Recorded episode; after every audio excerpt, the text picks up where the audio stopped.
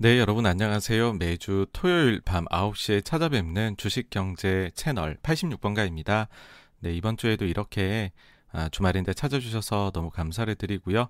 아, 네, 제일 먼저 알프레도님 안녕하세요. 네, 매번 이렇게 찾아주셔서 너무 감사드립니다. 그리고 제임스 백님, 아, 또 나따뚜이님, 김루피님, 앨리스 파파님, 그리고 몽고 디비님도 모두 모두 안녕하세요. 반갑습니다. 아, 예, 우자매님도 오셨네요. 안녕하세요. 네, 그 JW님, 네, 좋은 한주 어, 그 보내셨는지 모르겠네요. 다들 JW님, 정홍일님, 그리고 로레빈님, 윌슨님, 안녕하세요. 반갑습니다. 나 저희 디스트릭트 나인님도 오셨네요. 네, 감, 감사드리고요. 준조님, 그리고 여창모님, 김인수님, 그리고 안나킴님, 얍얍얍얍님, 어, 자연스럽게님도 이렇게 토요일에 바쁘신 와중에도 참여해 주셔서 감사드립니다. 어, 아, 네, 자유님도 오셨네요. 안녕하세요. 네, 그리고 고최희님도 반갑습니다. 예. 아, 네, 장석환님도 안녕하세요. 네, 감사드리고요. 어, 일단은 오늘 할 내용들, 아, 네, 제시 킴님도 안녕하세요. 반갑습니다. 저희 오늘 할 내용들은 일단, 어, 요, 이제 최근에는 좀 모든 주제들을 지난주 자산 시장에서 무슨 일이니까 매크로 주제들을 요 첫 번째 주제 가능하면은 좀 압축해서 다 넣으려고 노력을 하고 있어요.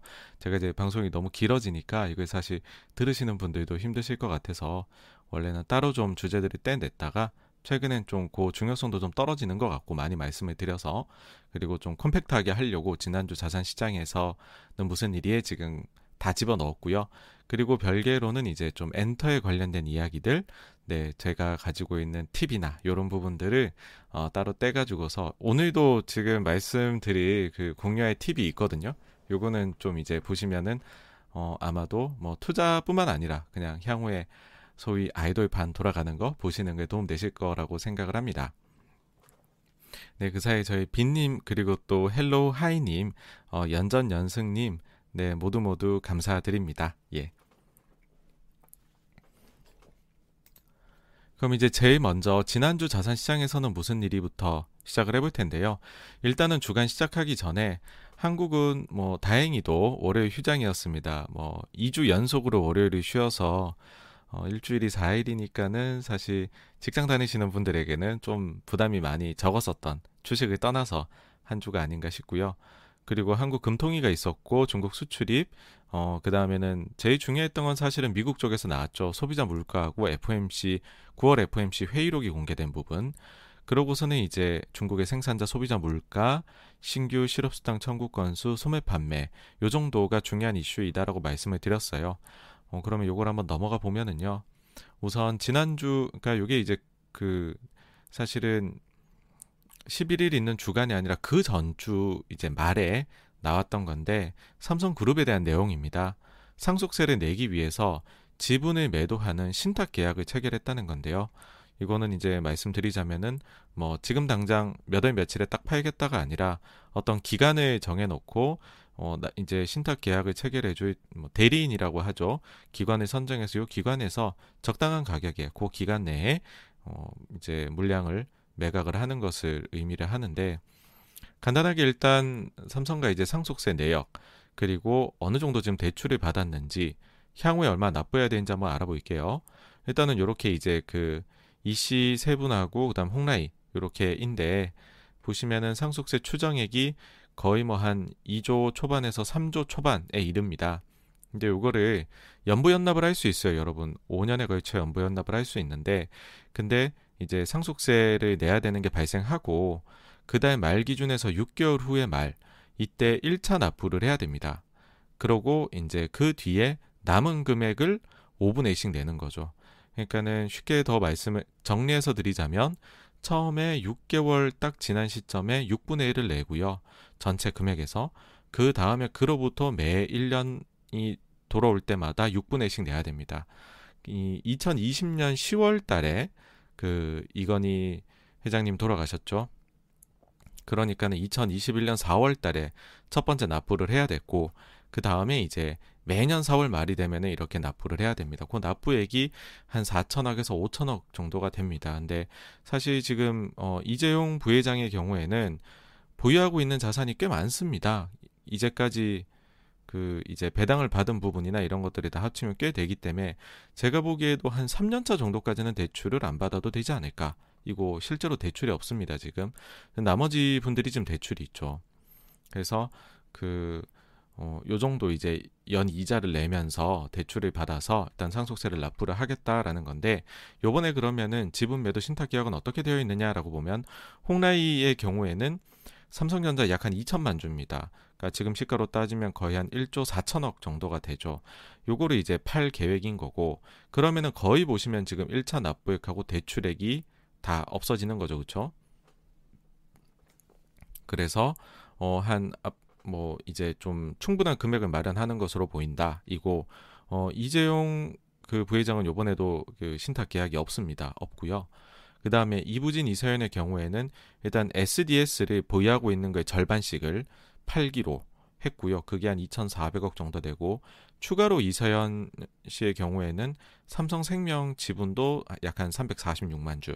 그래서 도합 4,800억을 마련할 걸로 보입니다. 그러면은 대출액을 다 끄고 내년도에 있을 2차 납부액 또낼수 있는 금액이지 않나라 생각이 되네요. 일단 여기에 대해서 이제 그 어, 기간을 보시면 다들 이제 내년 4월까지의 신탁으로 돼 있거든요. 그거는 어, 처음에 말씀드렸듯이 2차 납부 기한이 그때로 지금 보입니다. 그래서 어, 앞으로 이제 5년 동안은 매번 이제 연초에서 4월까지는 이 이슈가 발생을 할 수밖에 없다라는 거를 일단 첫째로는 말씀을 드려야 될 것 같고요.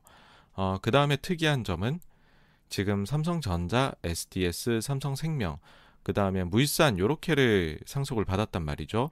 근데 삼성 물산에 대해서만 매도가 없습니다. 요번에 신탁 내용에서. 그래서 어, 사실 뭐 요거 가지고서 물산이 역시 이제 사실상의 주주회사로서의 역할을 한다.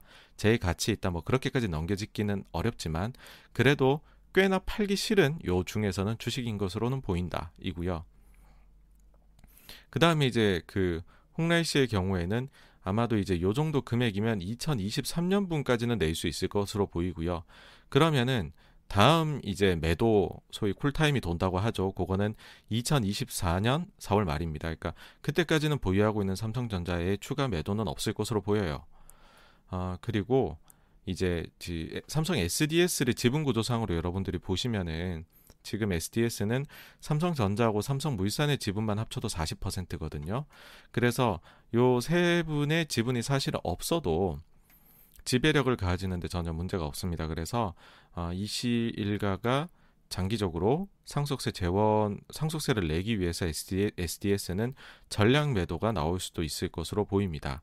이미 이제 이부진 이서영은 이서연은 이번에 매도를 함으로써 절반을 팔게 되는 겁니다. 보유한 것 중에. 그 다음에 이제 삼성생명의 경우에도 보시면 삼성물산과 이재용, 그 다음에 삼성의 두 재단, 그리고 생명의 자사주를 합치면 46.6%예요. 그래서 이부진 이서연이 더 팔 수도 있을 것으로 보여요. 지배력이 충분하기 때문에. 그러니까 이서연 씨 경우에는 요번에 보유분 중에 절반을 판 거고요.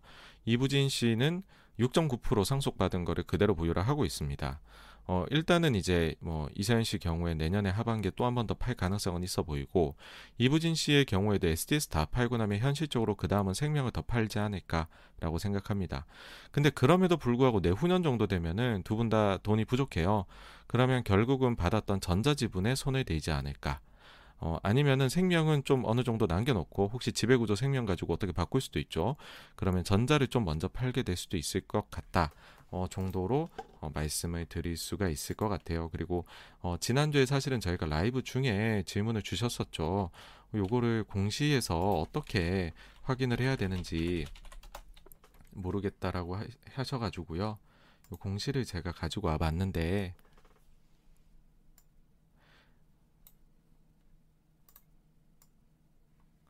가령 요렇게 이제 삼성전자 매도가 들어왔잖아요. 요거를 이제 어떻게 보셔야 되냐면 이게 이제 이미 매도를 한 게 아니라 신탁 계약을 맺은 거니까 이제 주식의 보유 상황에서 그러니까는 뭐 매매 상황에선 보이는 게 아니고 여기 들어가시면 보유 주식 등에 대한 계약이라는 게 있어요. 여기에서 이제 요게 나옵니다. 신탁 계약을 맺었고 체결일은 10월 5일이었다. 계약 기간은 4월 25일까지이고 어, 이게 지분이 약 한 2천만 주, 1,994만 주이다. 요거는 유가증권 처분을 위한 신탁이고 KB국민은행이랑 맺었으며 이유는 상속세를 납부하기 위함이다. 그러니까 여기 들어가셔야지 보입니다. 다른 데에서는 안 보입니다. 네. 그래서 그렇게 확인을 하시면 될 것 같고요. 네. 어, 그 다음에는 이제 그 전 주말 동안 나왔던 게 이제 메이투안, 메이투안에 대해 가지고서 중국에서 34.4억 위안의 벌금이 부과되었다는 소식이 들렸습니다. 이게 어느 정도 금액이냐 하면 2020년도 메이투안의 중국 국내 매출의 3% 정도 수준이고요. 이를 통해서 메이투안에 대한 반독점 조사는 마무리되었다라고 이야기를 합니다. 근데 이 뉴스가 나온 이후에 메이투안 주가 8%나 올랐어요. 월요일 날에. 왜냐하면 예상보다 제재가 가볍다라고 시장이 받아들였거든요. 왜 이거를 금액이 큰데 가볍다고 받아들였느냐라고 하면 중국의 경우에는 이런 이슈가 있을 때 어, 실은 이제 그 몇 달 전에 한 사, 3월로 제가 기억을 하는데 그때 당시에 알리바바가 문제가 있다 그러면서 벌금 맞았었잖아요. 그때 86권가에서 자료를 만들면서 세부적인 중국 법사항 같은 것들을 조금 이런 경우에 벌금이 부과될 때 어떤 건지 말씀을 좀 드린 적이 있는데 이번에도 이제 같은 기준이라 봐야 되고요. 어, 이제 그 이 법에 따르면은 매출의 최대 10%까지도 벌금 부과가 가능을 가능히 합니다. 어, 근데 3%니까는 예상보다 적었다. 이제라고 생각하는 거고 시장에서는 한 7억 달러를 조금 웃도이지 않겠느냐라고 예상을 했는데 실제로는 요 금액이 5억 3천만 달러 정도 수준이었으니까는 어쨌든 정부가 좀 예상보단 적게 했구나라고 하면서 호재로 작용을 오히려 해버렸죠.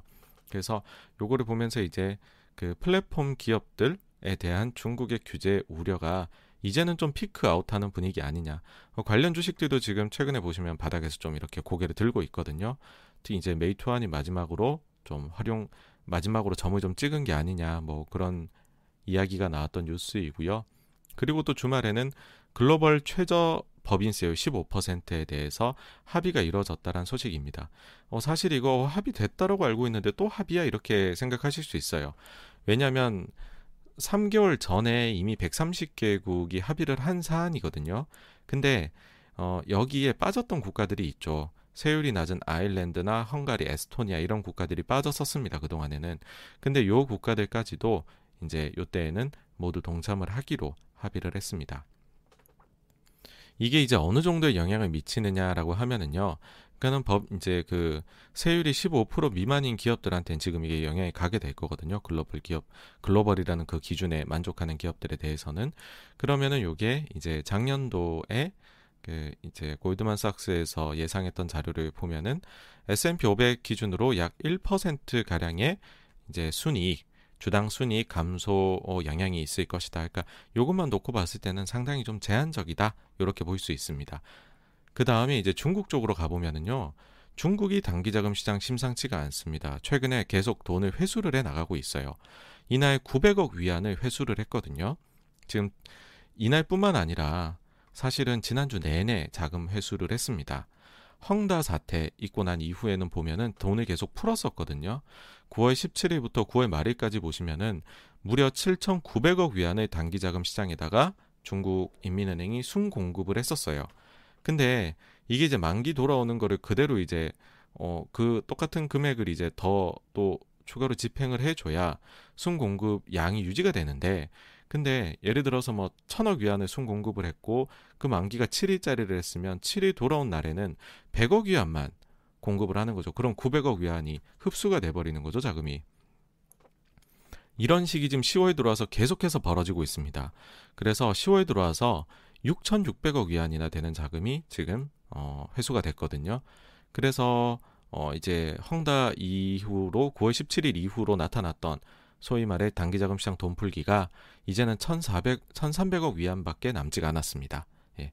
그러니까 요거를 보면서 느끼는 게 정말로 중국은 어지간하면은 돈 쓰기가 싫구나라는 게 느껴집니다. 그러니까 의도적으로 돈을 풀어가지고서 지금 유동성을 공급해가지고서 경기를 부양하겠다는 거를 마지막에 마지막에 수단으로 두고 있는 것 같아요. 그러니까 사실 정책이란 게 그렇기는 해요. 칼집 안에 있을 때 그 칼이 더 무섭다라는 이야기를 하잖아요. 뭐 그런 식으로 지금 사용하고 싶은 것으로 보입니다. 다음으로 이제 헝다가 또 달러채 이자 지급을 안 했다라는 소식인데요. 9월 23일부터 해서 이번이 세 번째입니다. 어, 이제 이자 지급을 안 해도 한 달간은 이제 공식적으로 디폴트 선언이 안 된다라고 일전에 말씀드렸잖아요. 마찬가지로 이제 이게 이제 한 달간의 유예가 벌어질 거거든요. 근데 어쨌든 첫 번째로 지급 안 했던 거. 요게 이제 9월 10월 달에 있는 헝다가 이제 그 지급해야 될 의무가 있는 달러채에 대한 구체적인 정보들인데요. 보시면은 요때부터 이제 미지급을 한 거죠. 23일 거 안 했고 29일 거 안 했고 제일 최근에는 10월 11일 거를 안 한 거예요. 그래서 이제 23일 거 처음 안 했던 거 요거에 대해서 한 달이 유예 기간이니까 그러면은 10월 22일에는 22일까지는 무언가 이야기를 해야 됩니다. 그러니까는 진짜 지급 안 하겠다라고 하든지 아니면은 우리 사정 너무 어려우니까 이거 조금 서로 고통 분담하자. 우리 이거 다 못 갚아. 이 중에 뭐 몇 퍼센트만 갚도록 너가 좀 그 컷을 해줘. 그런 식의 합의가 필요해 보입니다. 그게 없다면은 이제는 그 기술적이 아니라 진짜로 그냥 저희가 literally 그냥 이제 디폴트가 나게 됩니다. 22일이니까 다음 주 금요일이죠. 그 다음에 이제 중국의 앤트 파이낸셜이 금융당국의 요구에 따라서 자본금 규모를 확대를 했다는 건데 사실 이게 이제 뭐 여기에서 다룰 만한 뉴스인가라고 보실 수 있는데 작년 10월 28일에 IPO가 무산되었던 건 다들 기억을 하시죠. 그때 이후로 엔트 파이낸셜이 당국이 요구하는 사안들을 전부 다 이제 하나씩 반영을 해 나가면서 지금 어 소위 말해 말을 잘 듣고 있습니다. 자본금 규모를 확대하는 것도 마찬가지 그 과정의 일환이고요. 그래서 지금 시장에서는 다시 IPO 시도가 있을 것으로 예상을 하고 있고 시기가 그리 멀지 않을 것으로 기대를 합니다. 만약에 엔트가 상장이 되잖아요. 결정이 되잖아요. 그러면은 중국 플랫폼 기업들로부터 사실 지금 강력한 규제 조치들이 나오면서 증시의 불안 요인으로 작용을 했었잖아요. 사실 더 명확하게 말씀드리면 이게 알리바바부터 시작인 건데, 근데 그 우려가, 그러니까 시작점이 엔트의 상장 무산이었던 걸로 이제 저희가 볼 수가 있는데, 이게 정말 상장이 되게 된다면 우려가 줄어드는 명확한 시그널로 시장이 받아들일 수 있을 것 같습니다. 네. 그리고 근데 이날 이제 좋은 뉴스만 나왔던 건 아닙니다. 이번에는 중국이 플랫폼 기업이 아니라 금융사도 규제를 하게 하는 것 아니냐 이런 소식이 들려왔습니다. 왜냐하면 외신에서 금융기관 중국이 어, 국영적이 위주로 해가지고 금융기관들한테서 대출 현황이나 뭐 이런 것들 투자 현황 이런 거에 대한 조사를 진행 중인 것으로 밝혀졌다 이런 게 나왔거든요. 그러면서 아 이번에는 중국이 금융사들을 손보는구나 이런 게 나죠. 그래서 또 좀 투심을 훼손시켰던 뉴스이긴 합니다. 그 다음에는 이제 전력난 관련된 건데 인도도 이제 지난주에 말씀드릴 때 상황이 좋지가 않더라 그런 얘기 드렸죠. 근데 이게 계속되고 있습니다 뉴스가. 어, 일단 인도에서 이제 그런 뉴스가 나오니까는 당국에서는 우리 석탄 부족하지 않아요 라고 진화에 나섰는데 이게 오히려 약간은 독이 된 것 아닌가라는 생각입니다. 왜 그러냐 하면은 일단 우려가 나쁘게 제기됐 이제 안 좋게 제기됐던 게 인도의 석탄 화력 발전소 중에서 절반 이상이 석탄 재고를 사흘치도 보유하지 않고 있다라고 우려를 제기를 했거든요. 사실 여러분 생각해 보시면 중국이 2주치밖에 안 남았다고 했을 때 난리가 났잖아요. 근데 인도는 사흘치래요. 역시 중국보다 더한 게 인도입니다. 그죠? 근데 인도 내 석탄 공급의 80% 이상을 차지하는 콜 인디아라는 데에서 전체 발전소의 석탄 수요량의 무려 24일치에 해당하는 4,300만 ton의 석탄 재고를 자신들은 보유 중이고 화력 발전소들도 보면 지금 사흘치가 아니라 나흘치 수요량에 해당하는 재고가 있다라고 한 거죠. 근데 인도도 지금 석탄 비중이 발전해서 3분의 2 이상으로 높거든요. 근데 사흘치가 아니라 나흘치라는 이런 말은 해봤자 뭐 그렇게 대단한 건 아니지 않나 이고 그리고는 이제 더 결정적으로는 14일에는 콜 인디아라 콜 인디아에서 이 전력 부족이 심각해가지고 그 대응책으로 전력 이외 업계에 대해서는 석탄 공급을 일시적으로 중단하겠다라고 발표를 합니다. 그러니까 본인들 스스로가 문제가 좀 심각함을 토로를 해버린 그런 상황이 아닌가 싶습니다. 이날 한국은 휴장이었고요. 상해는 보합이었고 다우랑 나스랑은 좀 빠졌던. 사실 이날 이제 스타는 유가나 이런 것들 오르면서 이제 스태그플레이션에 대한 우려가 점증되었던 게 이슈였긴 했죠.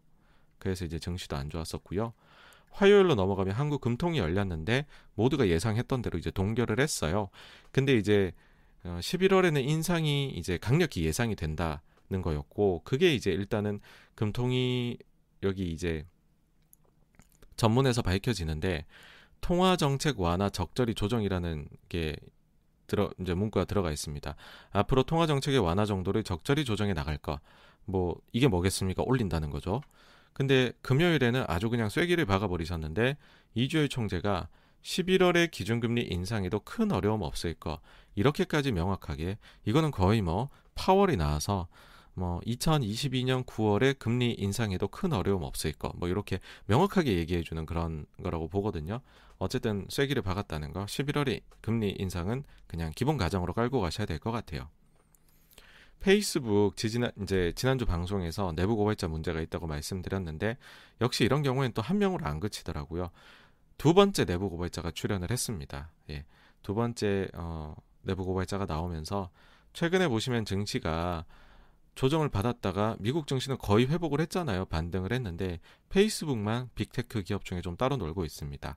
이제 그 내부 고발자 문제 때문에 이런 것이다라고 생각할 수밖에 없고요. 근데 뭐 내부 고발자 문제 때문에 뭐 이 회사 가치가 훼손이 어떻게 되느냐라고까지 확대해서 어 이거를 해석해야 된다. 그렇게는 생각을 절대 안 해요. 다만 이제 그 왜냐하면은 과거에 마이크로소프트도 뭐 내부적으로 이제 익스플로어 관련해 가지고서 뭐 주고받았었던 그런 문건들이 문제가 되면서 독과점이다. 니네는 그 강화하려고 했다. 그래서 너네는 회사를 쪼개야 된다. 그 논쟁이 90년대 중반부터 해가지고서 그게 그 10년 넘게 진행이 됐었거든요. 그 지리멸렬하게 그 과정이 진행이 됐습니다. 그래서 이번에 이 페이스북 문제도 사실은 굉장히 뭐 오랫동안 법정 다툼이 될 수 있는 부분인 거지. 근데 그 사이에 마이크로소프트는 어떻게 되었었느냐라고 하면은 사실 그냥 기업 가치대로 움직여 갔거든요. 그래서 더 중요한 거는 뭐 지금 페이스북이 공들이고 있는 뭐 예를 들어서 VR이나 AR이나 아니 메타버스나 이런 쪽에서의 뭔가 미래 청 사진이 나온다면 뭐 이런 악재를 극복할 수 있지 않을까. 그게 더 키라는 생각을 합니다. 어쨌든 그 전날 쉬었던 한국은 어, 오히려 쉬고 오니까는 두 배로 얻어맞았죠. 1.4% 빠졌고요. 상해도 좀 빠졌고 다우 나스닥도 어, 약하게 끝이 났습니다. 13일 수요일은 보시면은 에너지 쪽의 문제가 계속해서 심각하다 보니까 푸틴이 다시 등판을 했어요. 유럽이 원한다면 가스 공급을 더 하겠다라고 합니다. 사실 푸틴이 요즘에 이렇게 보면은 좀 착해 보이죠. 착해 보이는데 이유가 있죠. 어, 노드 스트림 2를 지금 독일하고 공사 끝났는데 이게 이제 어떻게 보면 러시아로서는 큰 먹거리인데 근데 이거를 이제 성공적으로 안착을 시키려면 좀 착하게 보여야 된다라고 생각을 해요. 그러니까는 이제 수요자들의 요구사항을 좀 맞춰줘야 되지 않나. 특히나 수요자들이 지금 어려움을 겪고 있으니까요. 유럽 국가들이. 그래서 뭐 이런 스탠스는 당분간 계속해서 유지되지 않겠느냐라고 생각합니다. 그리고 다음으로는 어, 중요한 발표였죠. 미국의 소비자 물가. 요거 리뷰를 한번 해볼 텐데요. 일단 결론부터 말씀드리면은 비교적 예상한 수준에서 발표가 되었다라는 겁니다. 사실 이제 헤드라인 발표치는 예상치 0.3%보다 조금 높게 나왔어요. 0.4%. 전월 대비입니다. 근데 근원 소비자 물가, 그러니까 변동성이 심한 푸드하고 에너지를 빼고서 계산을 한 거죠. 이렇게 했었을 때는 예상치가 0.2%였는데 발표치도 0.2%로 나왔습니다. 그러다 보니까는 사실 증시도 소비자 물가가 나온 거를 악재로 여겨서 막 그렇게 움직이거나 한 경우가 요번에는 아니었죠. 그냥 좀 심드렁하게 반응했습니다. 음, 뭐 그냥 예상한 수준이네. 그 이유가 이제 헤드라인은 좀 높지만 어 이제 그 범위 안에서 그래도 좀 나왔고 그러니까 이제 범위 안으로 나왔다는 얘기는 사실 이제 지, 요번에 나온 거하고 그 전에 나온 거 근데 그 그 전 것들 보면은 한 6개월 전 거부터 한 세 달 연속으로는 보시면 예상치를 크게 상회하는 발표치들이 나왔었거든요. 근데 이제는 그렇지 않다는 거. 그러니까 증시에서 제일 싫어하는 게 불확실성인데 불확실성 자체가 많이 해소됐다는 거죠. 그러니까 우리가 예상하면 그 범위 안에 들어오더라. 거기다가 사람들이 이제 장기 인플레이션이라는 걸 볼 때는 근원 소비자 물가를 보게 되는데 그 숫자가 비교적 안정적이더라라는 거였습니다. 좀 더 구체적으로 저희가 살펴보면 주거 쪽, 그러니까 주거 쪽 요즘에 관심 많으시죠? CPI 보실 때 요 쉘터가 0.4% 상승을 했습니다. 역대급으로 사실 집값이 오르고 있어요. 근데 그럼에도 불구하고 상승률은 주거 쪽이 굉장한 그런 이제 어 열기는 보이질 않는다라는 거고 에너지 쪽 가격 계속 올라가면서 전월 대비 1.3% 상승. 근데 반면에 이제 소위 말해서 이제 리오프닝 관련해 가지고서 좀 봐야 되는 여섯 개 항목이 있다 말씀드렸잖아요. 그 항목들이 코로나 때는 심대하게 마이너스로 작용했다가 리오프닝이 좀 되기 시작하니까는 이게 또 엄청나게 CPI를 부풀리는 역할을 했었는데 요 여섯 개 다 합쳐 보면은 요번에는 합산했을 때 소폭의 CPI에 마이너스 영향을 줬습니다. 그러니까 중고차나 항공운임 렌터카 마이너스였고 food food 이런 거는 살짝 플러스였거든요. 그래서 이제 어뭐뭐 뭐 특이함이 그렇게 발견되지가 않았던 발표였던 것으로 보이고 음, 그러다 보니까는 이제 특히 사람들이 근원 소비자 물가 봤었을 때에는 물가가 엄청 오른다라고 계속 얘기들은 했고 어떻게 보면 병목 현상이라는 게 거의 피크에 달했을 때이거든요, 이때가. 왜 그러냐면은 지금 델타 변이가 겹치면서 우리가 생각했었던 리오프닝이 잠시 뒤로 후퇴를 했었잖아요. 그러니까는 그 병목 현상이라는 게 거의 극대화돼야 되는 구간인데 그 순간에도 어, 뭐 엄청난 그 물가의 고공행진은 못 느꼈다. 뭐 그러니까 물가가 뭐 굉장히 오르 막 우리가 뭐랄까 아주 과격한 물가 굉장한 상승 배팅까지 정도는 아닌가 봐. 뭐 이런 안도감을 조금은 느꼈던 것 같고 다만 이제 말씀드리고 싶은 거는 Manheim 인덱스 중고차 인덱스죠. 이게 월초 5영업일자에 나오게 되는데 미국에서 요게 이제 2개월 정도 소비자 물가에서 중고차 가격 지수를 선행을 하는 걸로 알려져 있습니다. 이게 근데 보시면은 수치가 올라갔다는 거죠. 다시 record high 숫자를 기록을 했습니다. 지난달께 떨어지다가 이렇게 된 거거든요. 그러면 거기서 두 달 뒤니까 예, 11월 수치에서는 중고차가 다시금 여기에 플러스로 작용하는 올려버리는 이제 그 어, 이제 그 기여를 해버리게 될 수도 있다라는 거죠. 그래서 지금 우리가 느끼고 있는 물가에서 좀 안정세라는 게 어, 연말에 가면은 재차 어, 플러스로 좀 진입할 수 있는 가능성도 요쪽에서는 보인다. 그래서 다음 주에 아마 이제 여기 두 번 발표예요. 상반할 거하고 그 달 전체 거 하는데 일단 상반할 거에 대한 숫자 체크가 필요해 보입니다. 그리고 이제 그 CPI 쪽도 뭐 제가 이제 뭐 세부 사안도 이렇게 보여드리니까는 이런 것들이 좀 어떻게 어 이제 내가 스스로 찾아보려고 하는데 들어가서 보면 되느냐라고 어 여쭤보시는 분들이 계셔서 구글에서 CPI 치시고요. 그럼 여기 이제 사이트가 나옵니다. 여기 이렇게 들어가시면 최근에 발표된 거가 나오거든요. 요거를 이제 클릭을 하시고요. 그러면은 여기에 대한 설명들이 쭉 나와요. 그 다음에 이제 전체적으로 큰 카테고리별로는 이렇게 숫자 제시를 해주거든요. 여기서 더 자세하게 보고 싶다라고 하시면 제일 밑으로 내리셔서 여기 이제 첫 번째, 그다음 두 번째 요거를 클릭을 해보시면 더 자세하게 나옵니다. 이렇게. 그 제가 보여드리는 요 각 항목별로의 여기서의 이제 그 어, 가중치, 그러니까 구성하고 있는 전체 에서의 퍼센트 이런 것까지도 다 나오거든요. 그래서 요거를 보시면은 네, 이렇게 들어가시면 좀 참조가 되시지 않을까 싶네요. 다음으로 이제 미국의 제이미 다이먼 어, JP모건 CEO가 멘트를 했는데 공급망의 혼란이 오래가지 않을 것으로 보인다. 그리고 인플레이션도 큰 걱정, 걱정 거리는 아닌 것으로 보인다라고 해서 좀 최근에 투자자들이 우려하고 있는 것들에 대해서 긍정적으로 보고 있다는 시각을 보여주었고요. 그 다음에 이 공급망 혼란하고 엮어서 말씀드리면 미국이 이제 LA 항이 24시간 주 7일로 풀 가동하겠다 이런 계획을 내놓았습니다. 미국 정부에서요. 미국의 이제 서부 쪽 LA 항하고 롱비치 항이 미국으로 들어오는 수입품의 4분의 1 이상을 취급하는 거대 항이다라고 알려져 있습니다. 근데 이쪽의 적체가 굉장히 심하거든요, 지금. 그러니까 미국은 경기가 좋았죠, 상대적으로. 그러니까는 미국 쪽에다가 물건을 다 만들어 가지고 이제 그 보냈는데 여기에 항구 쪽에서 일할 인력들은 코로나 때문에 거리두기도 하고 해야 되니까는 굉장히 부족을 했던 거죠. 그러니까는 소위 말해서 항구의 가동률이 매우 낮았던 겁니다. 그래서 그 컨테이너 자체도 미국에 들어가면 그 처리해서 내보내줘야 그걸 다시 싣고 뭐 중국이나 베트남에 돌아가야 거기서 다시 생산 생산해서 치를 수가 있는데 그 캔 자체도 부족해져 버리는 그러니까 아주 정말로 최악의 그런 항구 쪽의 적체를 경험을 했죠. 근데 이제는 델타도 많이 가라앉았고 백신도 많이 맞았으니까는 full로 돌려보자라는 겁니다. 그렇게 해서 지금 우리가 적체되고 있는 이 traffic jam을 한번 어, 일시에 해소를 해보자라는 계획을 내놓은 겁니다. 그래서 향후 90일간 24/7 그냥 계속 돌리겠다. 그래서 병목 현상을 적극적으로 해소하겠다. 예, 이런 계획이 나왔습니다. 여기에 이제 추가적으로 말씀드리면은 지난주에 중국이 항구에 정박해 놓고 하역하지 않고 있던 호주산 석탄의 하역을 시작했다라는 것도 어, 말씀을 드렸죠. 요 두 가지를 엮어서 해운 우님하고 좀 한번 얘기를 지금 좀 해볼까 해요. 뭐냐면 사실 우리가 어, 작년에도 오님이 좀 올랐어요. 근데 여기에다가 그 등더미는 마치 지금 올라가고 있는데 날개를 달아줬었던 역할을 했던 게 있죠. 뭐냐 하면 이미 까먹으셨을 수도 까먹으셨을 수도 있어요. 뭐냐면 지난 3월 달에 있었던 수에주나 사고입니다. 배가 이렇게 중간에 껴버렸죠. 그러면서 여기를 지나가는 물동량이 얼마나 많은데 각종 해상 운임들이 모두가 이때부터 본격적으로 급등을 하기 시작을 합니다.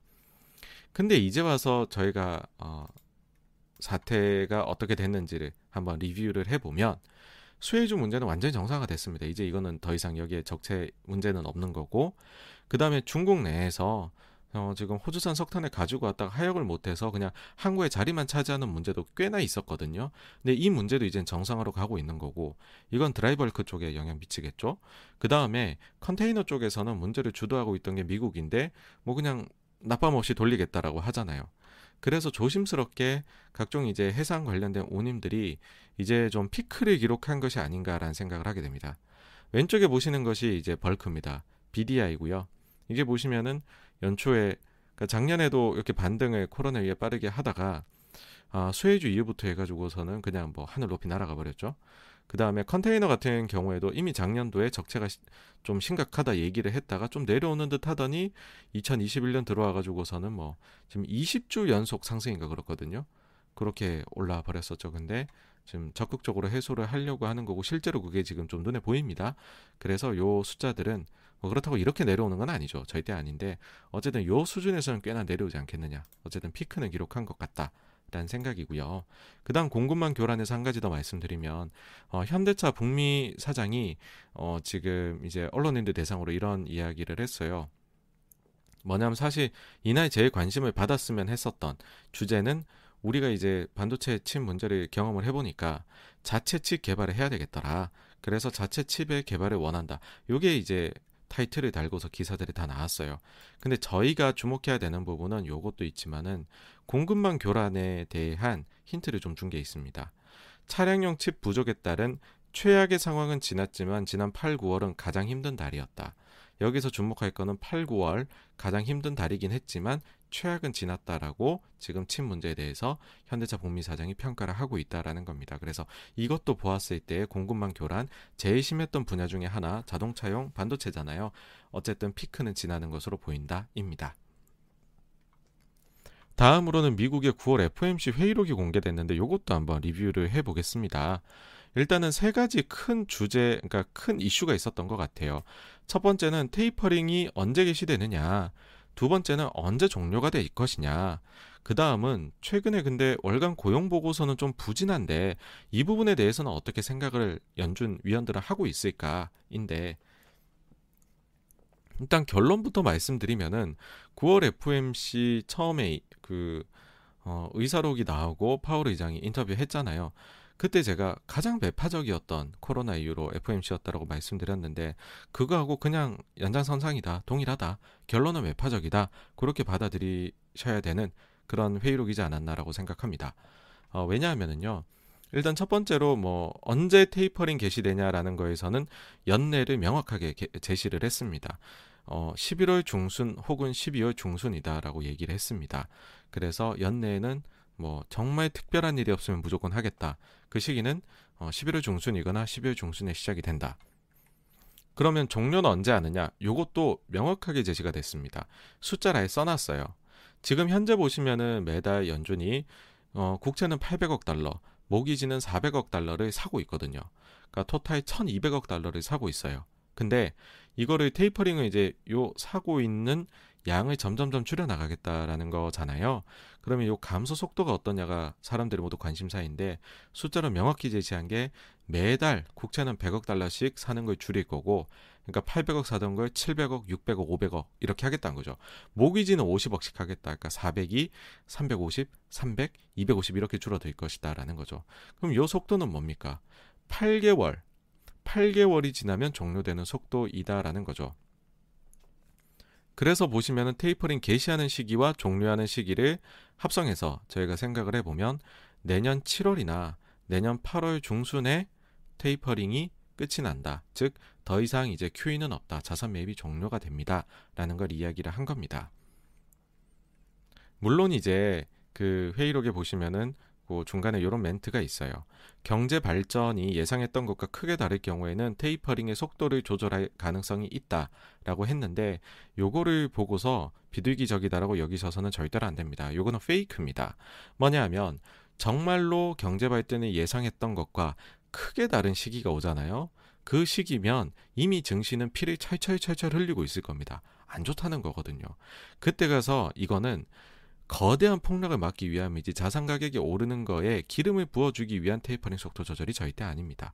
그래서 이게 만약에 얘기가 된다라고 하는 것 자체 이 얘기가 된다 그거 자체가 굉장히 안 좋은 상황이다라는 걸 얘기할 거기 때문에 여기에는 너무 관심 안 가지셔도 됩니다. 어, 그리고 이제 고용에 대한 부분인데요. 사실 이제 그 연준의 경우에 두 가지 기준이 있죠. 물가하고 고용인데 물가는 뭐 이미 2%를 훨씬 넘어 있으니까는 물가 기준을 충족을 했고 그럼 사람들이 남은 게 하나가 고용이고 이게 결국엔 나중에 금리를 언제 올릴까를 우리가 확인하는데 핵심이 될 것이다. 그렇게 생각할 수밖에 없죠. 특히나 이제 그 작년 12월 달에 연준에서 설정한 구체적 목표 그 기준이 있죠. 테이퍼링에 있어서는 상당한 추가 진전이라는 거거든요. 요 기준에 이제 고용이 들어가는 건데 여기에 대해서 이제 연준의 위원들은 어떻게 코멘트를 했느냐라고 보면 대부분의 참가자들은 위원회의 상당한 추가 진전 기준이 충족되었다라고 언급을 했습니다.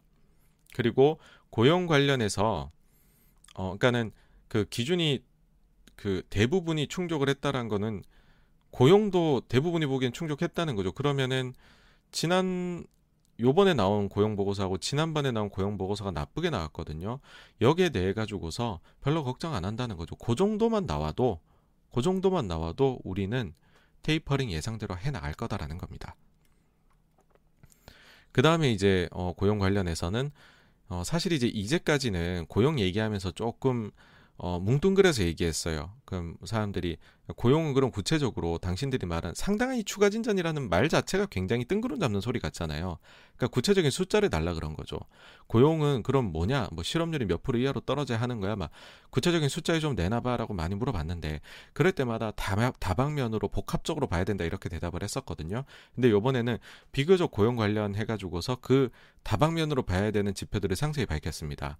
고용률, 실업률, 실업보험 청구, 그 다음에 자업 오프닝, 명목임금 상승률, 급여 상승, 그리고 이제 전체적인 미국의 고용 환경, 요렇게를 봐야 된다라고 얘기를 했습니다. 그래서 이런 부분들 앞으로는 좀 더 사실 뭐 다들 예상했던 거죠. 예상했던 건데 확인시켜 준 거고, 아, 그 다음에는 일부 참가자들만이 노동 참여율의 진전이 뒤처지고 있다라고 지적했습니다.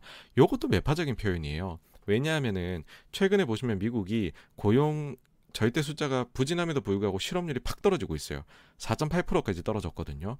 4%면은 지금 이제 자연 실업률이다라고 지금 연준은 얘기를 하고 있는데 이 속도면은 금방 도달한단 말이죠. 근데 고용률을 보시면은 사람들이 코로나 재확산된 거, 학교 가지고 완전 리오프닝은 안 된 거, 그래가지고서 남자들은 고용률이 유지가 되고 있지만 여자들 고용률은 많이 떨어졌어요 최근에. 그래서 고용률이 떨어지면 그러면 아니 너네는 복합적으로 고용률도 보겠다라고 했는데 이 말이 지금 노동 참여율이란 말이에요.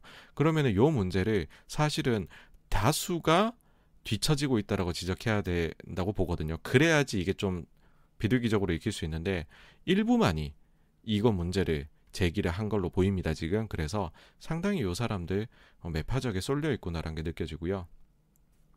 그 다음에 많은 참가자들이 최근 경제 회복이 둔화되었고 8월 고용이 기대에 못 미쳤지만 우리가 설정했던 상당한 추가 진전이라는 기준을 설정한 이후 작년 12월이죠. 그때 이후 계속해서 어, 개선된 모습을 보, 고용 시장은 개선되는 모습을 보이고 있다라고 평가를 했다는 겁니다. 그러니까 고용이 한두 달 정도 저렇게 10년만 20년만 나와도 괜찮다라고 생각하는 겁니다. 지금 연준은. 그리고 많은 참가자들이 최대 고용이라는 목표가 아직 이뤄지지는 않았지만 경제가 예상대로 흘러간다면 곧 도달할 것으로 보았다라는 겁니다. 아니 그러면은 고용도 이제는 목표치에 도달을 해버리고 인플레는 이미 넘어가 있고라고 하면은 이게 이제 금리 인상을 좀 앞당길 수도 있지 않겠느냐라고 읽힐 수 있는 부분입니다. 자, 요거는 이제 곧 도달할 것으로 보았으면 어, soon be reached라고 구체적으로는 표현이 돼 있어요. 예. 그 다음에는 이제 상당한 추가 진전이라는 기준을 설정한 이후로 월간 하나하나씩 보는 게 아니라 누적으로 보자는 거죠. 누적 기준으로 보았을 때에는 많은 참가자들이 고용해서 상당한 추가 진전이라는 기준 요거의 테스트를 테스트를 통과했다. 충족되었다라고 평가한다. 이런 부분이 나오는 겁니다. 그러니까 이는 이미 사실 지난 9월 FMC 파월 인터뷰에서 확인이 가능했죠. 그때 제가 이제 이거 보고서 와 진짜 매파적이다라고 했는데 이거는 파월 혼자만의 생각이 아니라 뭐 물론 그럴 거라고 생각했습니다. 파월 혼자 생각으로는 인터뷰에서 그렇게 바로 말할 수는 없을 거거든요. 근데 어 정말 예상대로 많은 참가자들이 그렇게 생각했다는 거. 그러니까 그 고용에 대해서 많은 연준의 위원들은 지금 이 정도 숫자에 우리는 만족해라고 하고 있습니다. 예. 그러니까 이거는 매파적으로 보일 수밖에 없다. 그 외에 이제 몇 가지 체크해 볼 거는 근데 이제 그 연준이 생각하는 향후 경제 경로에서 예, 우리 예상보다 경제가 더 안 좋을 잠재적 리스크는 뭐냐라고 하면 코로나19가 재확산되는 거라고 짚었고요. 근데 반대로 경제가 너무 뜨거워질 이것도 위험 중에 하나거든요. 연준 입장에서 너무 뜨거우면 식혀야 되니까 너무 뜨거워질 리스크는 뭐냐 하면 재정 정책이 나오게 되는 거. 그 다음에 팬데믹 기간 동안에 사람들이 저축이 많이 늘었다라고 지금 회의록에 적혀 있어요. 이 저축을 활용해서 미국 가계가 소비를 급격히 확대하는 것. 이게 경제가 뜨거워질 리스크다라고 표현했습니다. 그 다음에 이제 인플레에 대해서는 어, 이번 자료에서 지난번에 비해 가지고서 전반적으로 경계심이 좀 더 높아진 것들이 이제 여러 문구에서 보이고 있고요.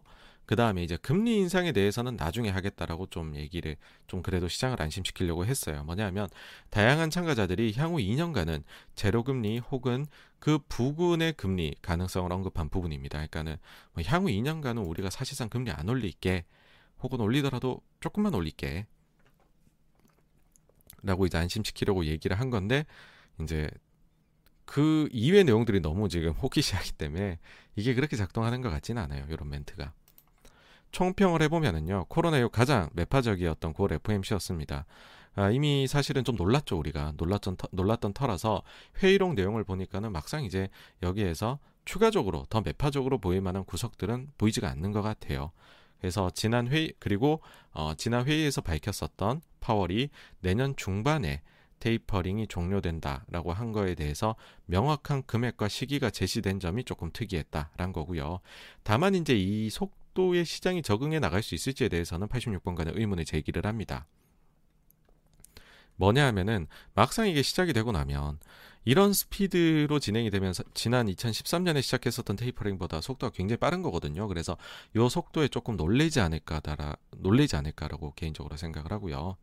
아, 그리고 연준위원 대부분은 지금 최근 2개월 연속 나온 월간 고용 보고서 요 쇼크 전혀 신경 쓰지 않는 모습인 것 같다라는 거고 그리고 재밌었던 게 각 이제 시장에서의 반응인데 막상 이렇게 매파적인 회의록이 확인이 되고 나니까는 오히려 금리는 계속 올라가다 하락하는 모습 보였다는 거. 마치 이제 주식 시장에서 루머에 사고 뉴스에 파는 격 그런 게 채권 시장에서도 나온 것 아닌가라는 네, 네, 시기였습니다. 그래서 요 정도까지가 어, 미국 9월 FMC 회의록에 대한 어, 리뷰 내용이었고요. 그래서 이제 요날은 전반적으로 증시들이 좋았습니다. 그러니까는 뭐 어, 이제 제일 우려했던 거에서 그렇게까지 우려할 건 아니구나라는 게 좀 느껴져서 그랬던 것 같아요. 다음으로 이제 14일 목요일에 우리나라 이제 금융위원장 갑자기 이제 하는에서 가셨죠 금융위원장으로 요분께서 대출을 엄청나게 조여야 된다라고 막 강성 발언들을 하셨잖아요. 근데 갑자기 대출을 유연하게 관리하라는 얘기가 나왔습니다. 그러니까 지금 전세 대출 중단되는 거 뭐 지점당 5억 한도 막 이런 거를 월별로 막 얘기가 나와버리니까는 사람들이 불만 엄청 높아졌잖아요.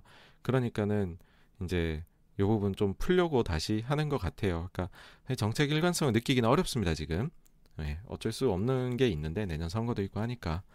어, 어쨌든 어, 전세 대출 중단 없도록 유연하게 관리하라라는 멘트가 나왔고 사실 대출 증가율 6%라는 기준이 어디에서 어떤 방식으로 나온 건지는 아무도 모르지만 6%를 지켜라고 했는데 이거를 넘어도 된다. 어, 라는 식으로도 또 구체적으로도 말씀을 하셨습니다. 그래서 갑자기 대출을 좀 유연하게 관리하기 시작했다는 거고요. 그 다음 우리나라 보시면은 거리두기 완화 정부 검토안이 나왔는데 아, 일단은 18일부터 시행할 예정이다라는 거였고 점점 이제 우리나라도 위드 코로나로 가고 있는 것으로 보입니다. 델타 변이 때문에 확 올라왔었죠. 근데 이게 이제 최근에 내려오기 시작을 했고 한국입니다. 다른 나라도 한번 이제 보면은 뭐 일본은 뭐 천명 아래로 지금 내려와 있고요. 그 다음에 호주 같은 경우에 원래는 잘 막았다가 그 다음에 델타에 취약했죠. 많이 올라갔다 최근엔 좀 이제 꼭지를 찍고 이제 아 이제는 좀 비로소 내려오나 뭐 그런 모습 보이고 있습니다. 미국의 경우에 안정적으로 내려오고 있고 그 다음에 영국의 경우에는 뭐 사실 확진자는 이렇게 옆으로 가고 있거든요. 뭐 줄어들거나 그런 건 아니지만 본인들은 이제 사망자 관리한다 사망자로 델타 아, 코로나 관리하겠다라고 이제 했으니까 그런 거를 더 치면은 과거 피크들에 비해서는 훨씬 내려와서 그냥 사실 사망자가 좀 관리되고 있는 모습으로 보이고요. 그 다음에 그 동남아 쪽이 사실은 뒤늦게 델타 때문에 고생을 했죠. 베트남이 대표적이라고 할 수 있는데 베트남이 잘 맞고 있다가 급등을 했었습니다. 만 명 이상도 나왔었죠 여기는 엄청나게 나왔었는데 그게 또 최근에 급격하게 떨어지고 있다는 거. 그리고 싱가포르도 델타에 취약했다라고 알려졌는데 최근에 내려오고 있고요 숫자가. 그리고 이스라엘도 보면서 야 저 뭐 그 백신 다 맞아봤자 소용없나 봐라고 했는데 쭉쭉 내려오는 걸 보면 백신이 효험이 있는 것으로 생각이 됩니다. 그 다음에 이제 중국의 생산자 물가가 계속해서 고공행진을 펼치고 있다는 건데 예상치가 10.5% 높죠. 전월치가 9.5%였는데 10.5%로 높게 예상치가 나와 있는데 그것도 뛰어넘는 10.7%가 나왔습니다. 그래서 집계 한 1회로 최대 폭이었습니다. 그러니까 이유는 석탄 등의 원자재 가격 상승이 문제다라고 이제 얘기가 나왔고요.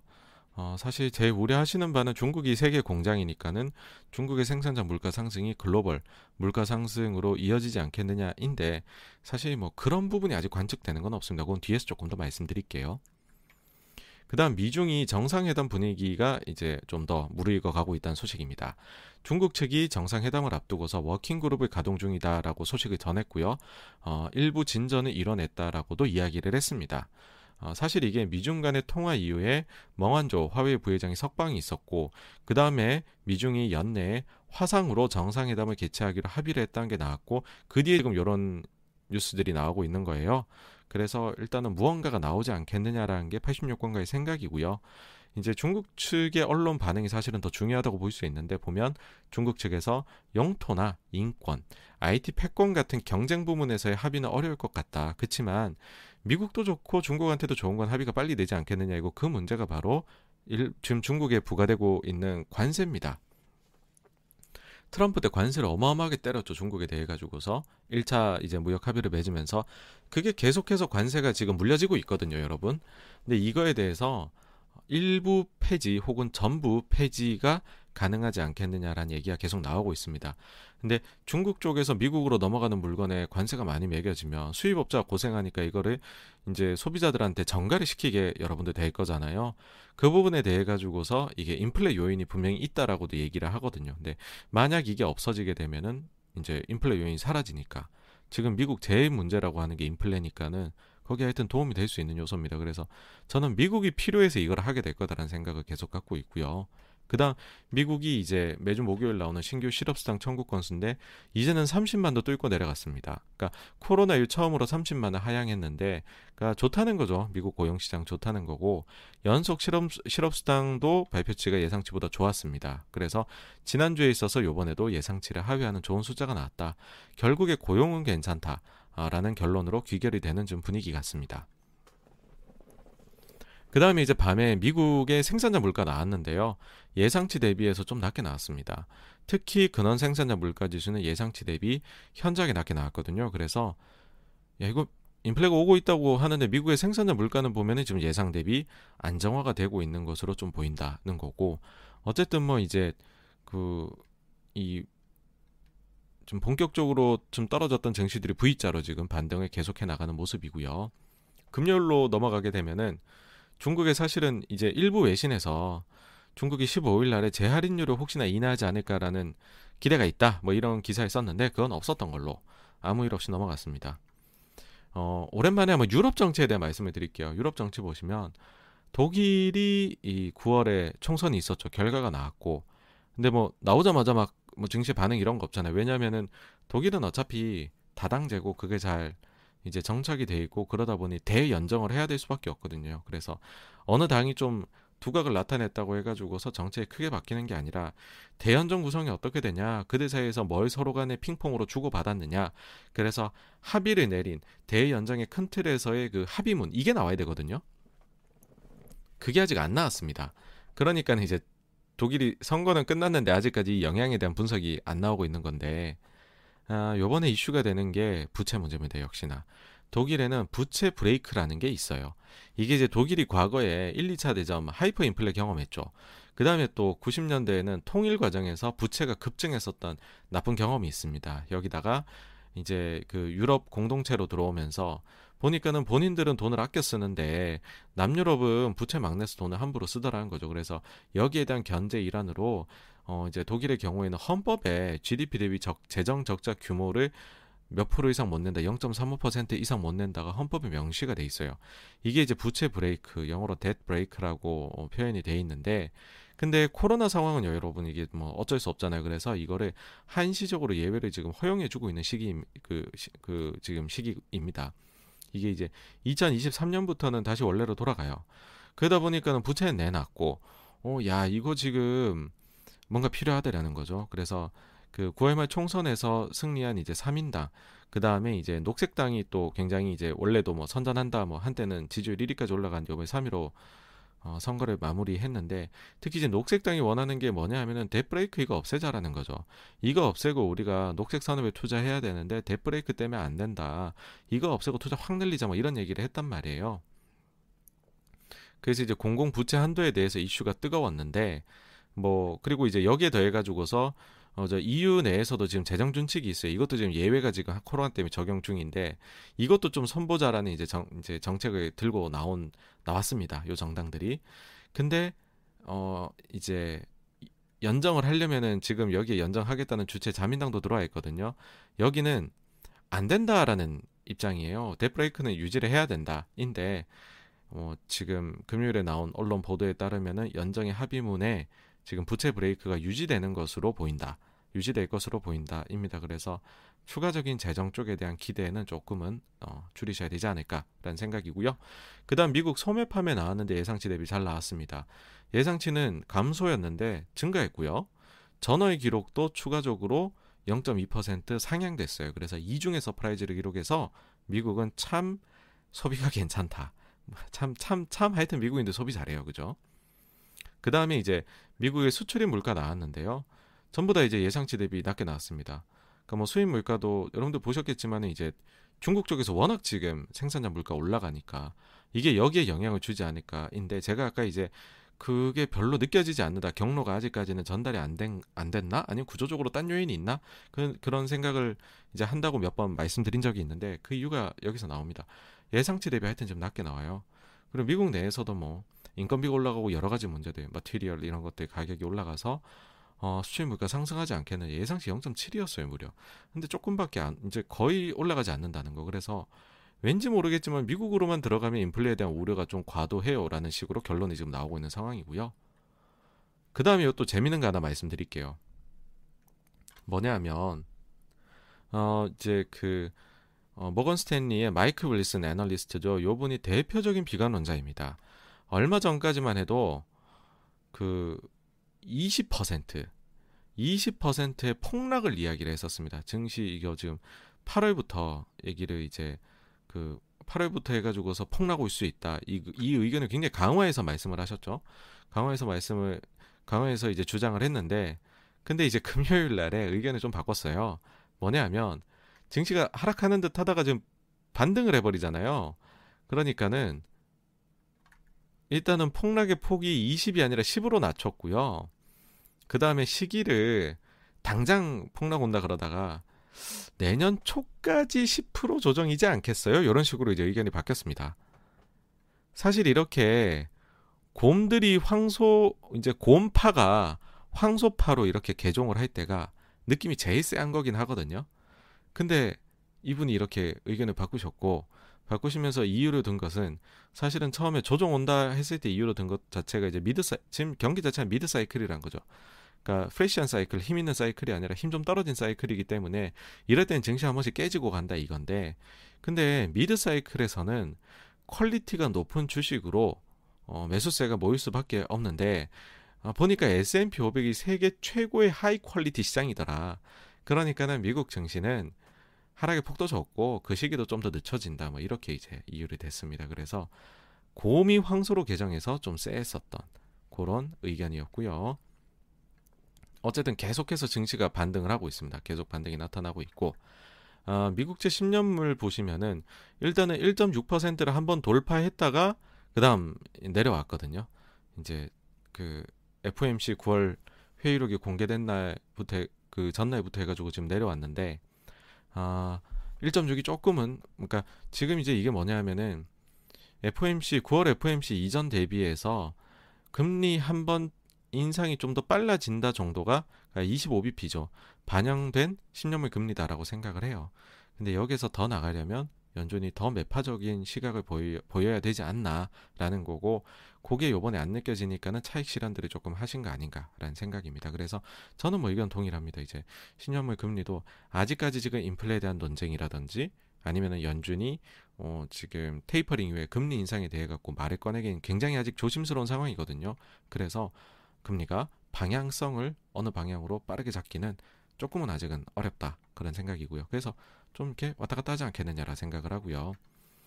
그 다음에는 이제 뭐 델타 변이하고 백신 접종률은 뭐 지난주하고 계속 똑같습니다. 계속 델타는 줄고 백신은 올라가요. reopening의 기대가 계속 커질 수밖에 없고, 그러니까 찐 reopening이죠. 백신 접종까지 많이 맞은 reopening이니까. 그 다음에는 제가 이제 아, CNN 공포와 탐욕 지수 계속 최근 한 한 달간 보여드렸었죠. 왜냐하면은 증시가 떨어지는데 아니 모두가 이렇게까지 공포 쪽에 가 있으면은 증시는 신고가인데 그러면은 그럴 때 그렇게 큰 폭으로 하라고 하기는 어렵다 그런 생각으로 말씀드렸던 건데 이게 이제 계속 공 50보다 낮은 공포 영역이거든요. 계속 공포 영역에 가 있다가 드디어 이번 주 금요일에는 51로 중립으로 올라왔습니다. 네. 이게 이제 제가 볼 때는 만약에 하락하려면 이게 그리드 쪽으로 쫙 가야 돼요. 근데 인제 중립으로 왔다는 거고요. 그 다음에 말씀드려야 될 거는 뭐 한국도 그렇지만은 이제 미국도 마찬가지로 3분기 실적 시즌이 이제 막을 올라 어 이제 막이 올랐는데 뭐 뭐니 뭐니 해도 실적이 제일 중요하죠. 그게 증시를 좌지우지하는 건데 코로나 이후에 있었던 이제 다섯 번의 실적 시즌을 저희가 되짚어 보면은 평균적으로 거의 뭐 90%에 가까운 기업들이 earning surprise를 기록을 했고요. 그 다음에 그 earning surprise의 폭도 굉장히 컸습니다. 평균적으로 15% 이상의 earning surprise를 기록을 했거든요. 그러다 보니까는 기대치들이 높죠. 아니 뭐 코로나 이후에 보니까는 이 정도씩은 이익이 더 잘 나오던데 라는 생각을 하실 수밖에 없어요. 그러다 보니까는 그 반대로 바로 딱 나오는 게 아니 그렇게 기대가 미리부터 높으면 그럼 좀 실망하지 않을까 이번에는 왜냐하면 이미 예상하는 사람들도 그렇게 숫자를 빠르게 올렸을 거 아니냐 그러면 이번 3분기야말로 실적이 기대치 대비해서 peak out하는 그런 어 이제 분기이지 않겠느냐라는 생각들이 꽤 많습니다 지금 꽤 많은데 일단은 뭐 첫 주 실적 시즌 첫 주 무난하게 surprise를 내면서 시작을 했습니다. 그러니까 과거 다섯 번 하고 똑같다는 거죠. 좋다는 거죠 지금. 이번 주에 나온 이제 실적 발표 기업 수는 한 8%고요. 그 이제 주당 순이익이 예상치를 상회한 기업의 어, 비중이 80%입니다. 과거 대비 높죠. 그 다음에 그 예상치를 상회한 폭도 14.7%로 어, 이제 과거 다섯 번 실적 시즌에 맞먹는 좋은 숫자가 나오고 있습니다. 그 전 5년하고 비교해 보면 당연히 좋고요. 그 다음에 이제 매출액 예상치를 상회 매출액이 예상치를 상회한 그 기업의 퍼센트도 83%로 높고요. 예상치의 상회 폭 요것도 이제 과거 대비해서 많이 높습니다. 그 현재 시장에서 기대하는 3분기 이익 성장률 예상치는 무려 30%입니다, 여러분. 근데 이게 9월 말까지만 해도 28이었어요.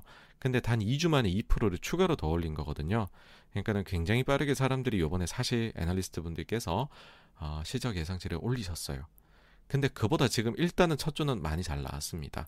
근데 이제 실적이 제일 중요하고 요번 시즌은 peak out에 대한 우려가 있으니까는 한번 보는 게 네, 일단 계속 잘 봐야죠 저희가. 네. 어쨌든 어쨌든 그래서 지금 PER 보시면은 forward PER이 과거 대비해 가지고서 한 10% 정도 한 뭐 뭐 한 13% 정도 이렇게 조금 더 오버가 돼 있다. 그렇게 보실 수가 있을 것 같습니다. 그러니까 예전에는 17에서 18배 사이였는데 지금은 20.3배 정도 나와 있다라는 거고요. 음, 근데 사실 이게 피크아웃 이런 얘기 왜, 그, 왜, 왜 계속 하냐면 3분기가 보니까는 델타 변이 영향이 생각보다 크지 않았냐라는 생각을 할 수밖에 없다는 거죠. 그리고 그것 때문에 공급망 문제 되게 안 좋았고, 근데 인건비는 계속 구인 나뉘었고, 인건비 상승했고, 실제로 지금 아틀란타 연준에서 어, 예상치 제시해 주는 게 있거든요. GDP 나오라고 해가지고요. 3분기 예상 GDP 어떻게 될 거냐인데 지금 아틀란타 요 요 여기 이제 그 연두색 선입니다. 아틀란타 연준의 예상치가 3분기에 대한 GDP 성장률이 계속 떨어지고 있어요. 그러니까는 아 이거는 미국 경제 자체가 3분기엔 좀 그저 그랬다는 것 같은데 어떻게 기업들만 이익이 더 계속 좋을 수 있어? 이런 생각을 사실은 너무 당연하게 가질 수는 밖에 없었던 거긴 하죠. 네. 근데 어쨌든 첫 주에는 잘 나오고 있다. 예. 그래서 surprise 폭이 15%잖아요. 그런 점 forward PER이라는 것 자체가 애널리스트 분들의 예상치를 토대로 미래 12개월 예상치를 토대로 하는 건데 만약 그거를 앞으로 12개월 동안에도 계속 15% 상회를 하면 지난 5년 평균 PER에 불과하다는 거죠. 그러니까 막 증시 비싼 거 절대 아니다. 이런 얘기를 할 수 있게 된다는 거죠. 어쨌든 넘어가서 이제 그 지난주 시장을 총평을 해보면 사실 아직 속 시원하게 해결된 게 하나도 없어요.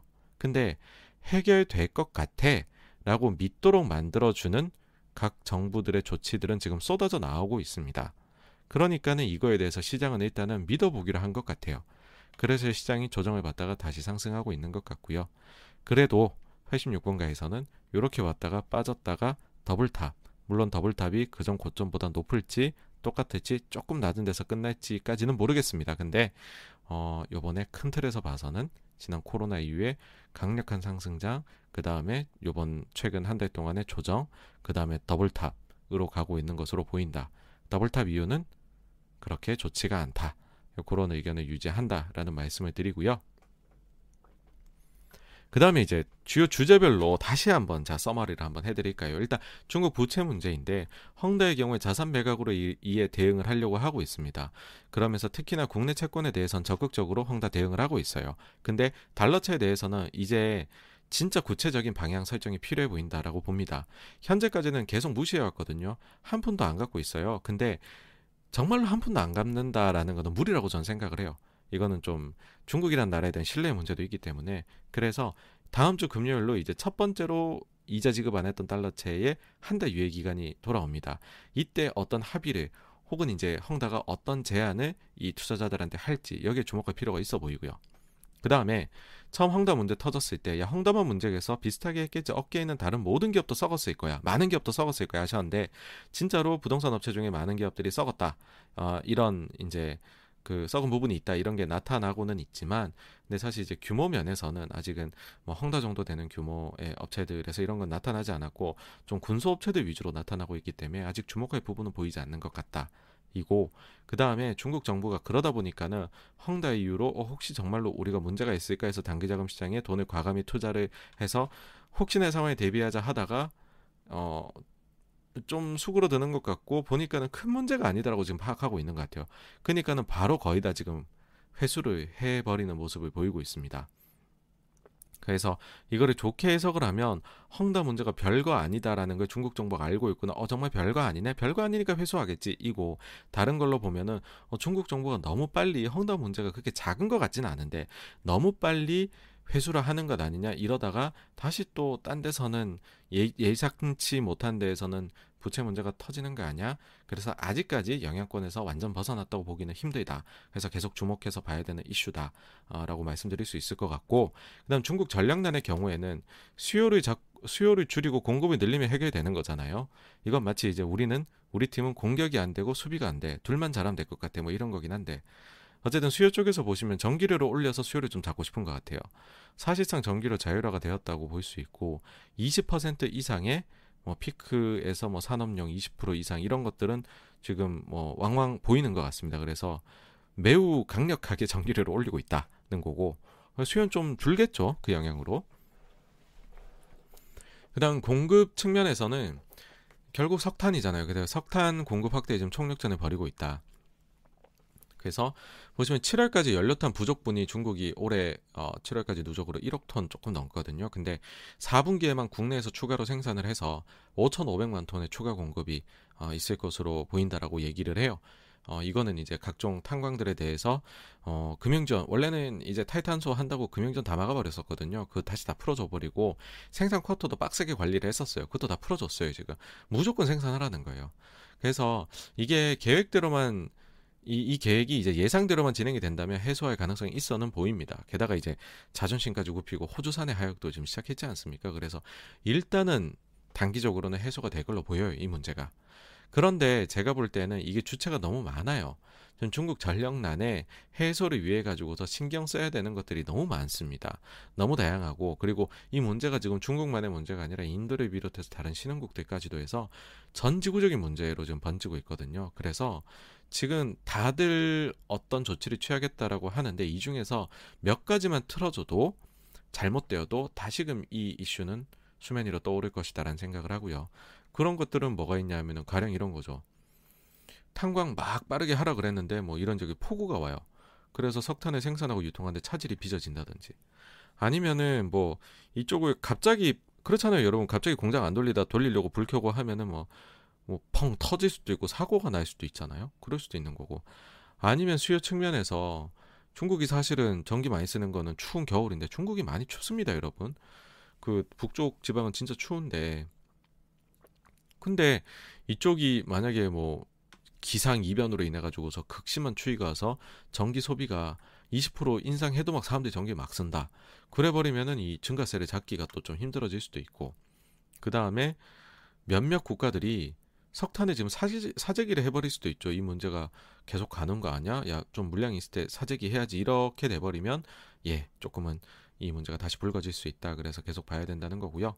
다음으로 인플레이션 우려. 요건 이제 계속해서 양자가 팽팽히 맞서고 있는 상황이다라고 말씀드릴 수 있을 것 같아요. 그러니까 일단 몇 달 전에는 그 상승론자들이 이겼죠. 왜냐하면 예상치도 절대치도 높고 예상치보다도 또 발표치가 또 높게 나오니까 어, 그랬는데 그 다음에 지금은 딱 예상치 수준이고 core만 봤었을 때는 예상치보다도 지금은 이제 안정 안정화되는 모습까지도 보이고 있거든요. 근데 어쨌든지 간에 다방면으로 봤었을 때 절대 수치 자체는 CPI 특히 기준으로 보면 절대 수치 자체는 지금 전년, 전년 동기 대비 5% 이상 계속 나오고 있으니까 높은 건 인정하자. 절대 수치 높다. 그런 거고 어 이제 양자의 믿는 구석을 하나씩 더 말씀드리자면 이제 뭐 인플레 그렇게 크게 안 온다라고 믿는 쪽에서는 야 생산자 물가 봐 중국에. 저렇게 높아져도 딴 데로 전이가 잘 안 되잖아. 그러니까 물가 그렇게 안 높아져 안정적이야. 뭐 이런 얘기 할 수 있고. 근데 반대파 쪽 입장에서는 야 그러기에는 유가 야금야금 계속 오르지? 석탄 석 그다음에 가스 각종 비철 금속 가격 요즘 반리 흐름 엄청나게 높지? 물가 상승으로 결국 이어지게 될 거야. 이렇게 또 얘기할 수 있죠. 다 맞는 말입니다 지금 그래서 결론이 나기에는 시간이 더 필요한 것으로 보인다 어 그래서 이제 저는 이제 반대로 생각합니다 어, 인플레가 높게 나와서 증시가 뭐 조정받는다. 인플레가 낮게 나 증시가 올라간다. 그게 아니라 증시가 떨어졌다. 그러면은 바로 인플레 숫자 딱 가져와서 거 봐라. 절대 수치 높으니까 빠지잖아. 반대로 증시가 올라간다 그러면 거 봐라 코어 인플레랑 중국 생산자 물가 전이 없다니까 라는 식으로 역으로 가져와 해석하려 될지 모르겠다는 생각이고요. 저의 그냥 의견을 또 공유하자면 70년대 같은 폭력적인 인플레이션 아니면 지금 우리가 생각하는 60년대 중반부터 시작되었었던 뭐 장기적인 인플레 이럴 가능성은 매우 낮다고 봅니다. 근데 단기적으로는 증시가 빠질 때 이거를 이유로 들 수는 있다. 예. 그러니까 우려를 자극할 수 있는 요인은 된다라고 보는데 왜냐면은 이게 진짜 아니 여러분들 생각해 보시면은 이만큼 돈을 풀고 이만큼 중간중간에 트래픽 잼이 걸리고 그 공급망이 교란이 되어서 나타난 게 지금의 인플레 수준입니다. 여기서 더 나타나려면은 내년도 같은 경우에는 베이스가 높아져 있기 때문에 계속해서 이 속도를 유지해야 이 정도의 인플레가 오는 거거든요. 근데 델타 낮아지고 뭐 어쨌든 공급망 다시 좀 정상 돌아가고 뭐 그런 것까지 과, 감안을 하면 그 다음에 통화 정책이나 재정 정책 정상화가 좀 있다라고 하면 사실 이제 뭐 그렇게 장기적 폭력적 인플레에 대해서는 뭐 저는 계속해서 가능성은 좀 낮다고 보고 있고요. 그다음 이제 미중 외교 쪽 보면은 화웨이 부회장 풀어주고 화상 정상회담 합의했단 말이죠. 그리고 관세 문제가 계속 입방을 오르고 있는 걸로 봐서는 그리고 특히나 이제 관세는 미국 인플레 안정에 도움이 되는 요소다라고 보면 아, 구체적인 관세 철폐 스케줄은 생각보다 빨리 나올 수도 있지 않을까. 그러면 이제 이거를 완전 사인하기까지 이런 거는 시간 오래 걸리죠. 근데 우리가 트럼프 때도 봤지만은 이런 기미가 보이면 바로 그 이제 가격 반영을 하잖아요. 그러니까 증신들 선반영하니까 그래서 이런 얘기 나오면 증신에 좀 도움 될 수 있겠다라는 생각이고 그리고 코로나 영향, 이제 공급망 교란이나 이제 고용의 부진 이런 데 지금 코로나가 영향 주고 있잖아요. 델타 변이가 최악은 지났다라고 본다는 것이고요. 그 다음에 이제 그 속도의 문제일 뿐이지 방향은 이제 해소된 쪽으로 가고 있는 것 같다. 특히 이제 공급망 쪽 보면 아까 보셨던 현대차 미국 사장의 코멘트라든지 제이미 다이먼 JP 모건의 그 CEO의 멘트라든지 아니면 LA 향이 팡팡팡팡 쉬지 않고 돌린다라는 거 이런 것들 보시면 교란 좀 해소될 것 같다는 거고 고용 쪽은 지난주에 말씀드렸었는데 지금 고용 지표가 나쁘게 나왔는데 보니까는 공공교육 쪽 이쪽의 일자리가 그 계절 조정치를 반영해 보니까는 너무 마이너스가 크게 나왔다라는 거죠. 이거 아니면 사실은 예상치만큼 나온 거거든요, 고용이. 그래서 이 부분은 기술적인 부분이지 않겠느냐. 플러스 어, 백신 접종률이 더 높아지게 되면 그 공공교육 쪽도 결국은 일자리가 어, 다시금 어, 원래 속도대로 증가하지 않겠느냐. 그러니까는 학교가 완전 reopening 되는 거죠. 그러니까 그거에 맞춰서 교육은 결국 돌아온다. 우리가 그렇게 문제 삼을 거 아니다. 뭐 그런 정도로 사람들이 생각하지 않을까라고 봅니다. 예, 여기 정도까지가 일단은 정리 내용이고요. 다음 주는 사실 크게 뭐 주목하실 지표는 없어요. 예, 뭐 주택 지표 깔짝 나오고 뭐 이거는 매주 나오는 거니까 보실 것도 별거 아니긴 한데 일단은 헝다가 이제 과연 달러채 관련해가지고 모종의 합의를 이룰 수 있을지는 보셔야 될 것 같고 그 다음에 주 내내 이제 뭐 인프라 법안이나 지금 사실 연준 의장이 결정이 전 개인적으로는 제일 중요하다 보는데 빨리 좀 됐으면 싶고 그 다음에 미중 관세 쪽에 뭔가 뉴스가 나올 수 있을지 없을지 한번 체크를 해보시면 어떨까라는 생각입니다. 네. 그래서 여기까지가요. 지난 첫 번째 꼭지였던 지난주 자산 시장에서는 무슨 일이 일이인지에 대한 내용이고 다음으로 넘어가도록 하겠습니다. 네, 일단 그 사이에 저희도 들어와 주신 분들 그리고 또 후원해 주신 분들께 감사 인사 전할 텐데요. 일단 어, 네, 저희 또 누리동아님 이렇게 매주 큰 금액 후원해 주셔서 너무너무 감사를 드립니다. 네. 그리고 김한나 님도 안녕하세요. 반갑습니다. 어, 진아리 님도 또 오셨네요. 안녕하세요. 네, 창일이 님은 네. 창일이 님늘 네, 많은 부분에서 감사드립니다. 네, 아유 또 이렇게 또 크게 후원까지 해 주셔서 감사를 드리고요. 그 다음에 아 네 행파맨님 와주셨네요. 안녕하세요. 또 스카이블루님, 라이프타임님도 모두 모두 안녕하세요. 반갑습니다. 이거 ADJ 어, 그 ADJ 볼님도 안녕하세요. 반갑습니다. 김바이런님, 저희 레몬트리님, 워크뷰어님도 모두 모두 감사합니다. 안녕하세요. 어, 그리고 저희, 어, 네, 용석오님과 이재원님, 어, 그리고, 아, 네, 헤이즈민님도 안녕하세요. 감사드리고요.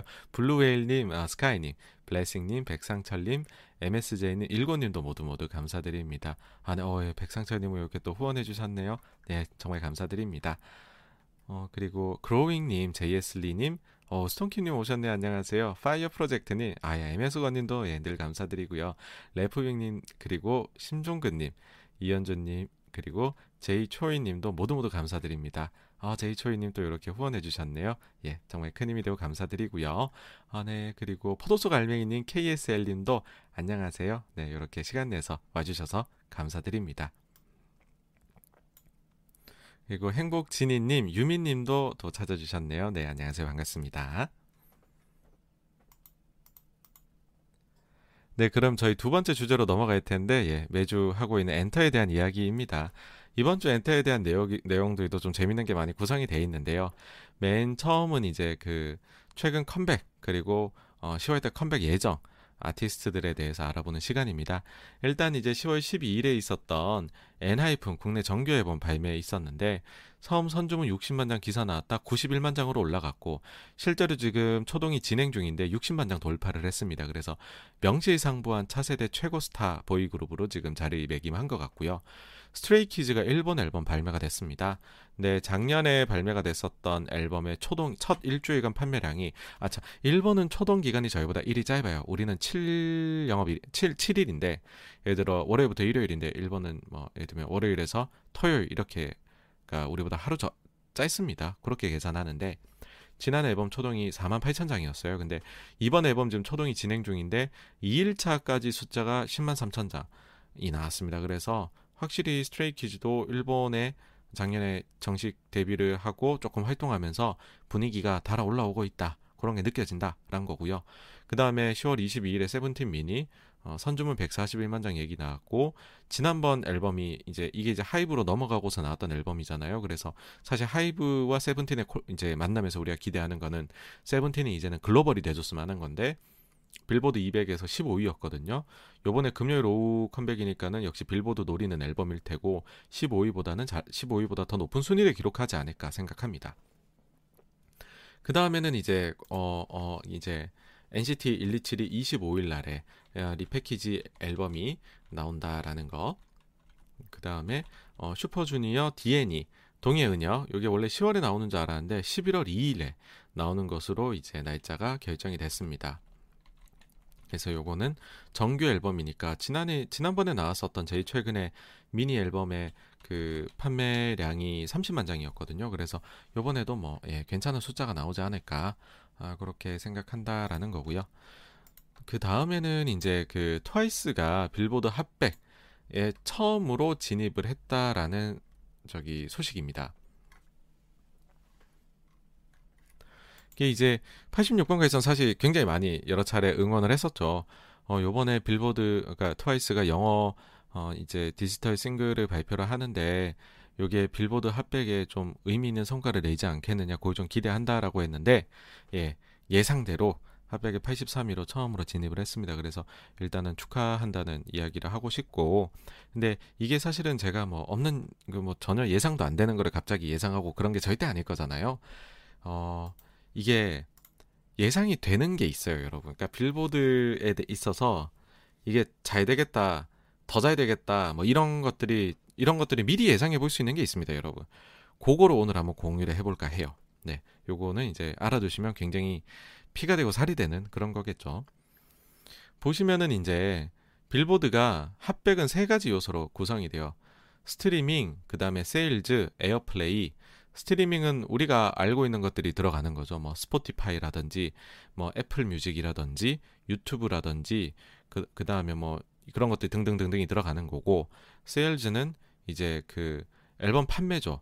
이거는 그 음원 이제 다운로드 뭐 이런 것들이 다 포함되는 거고요.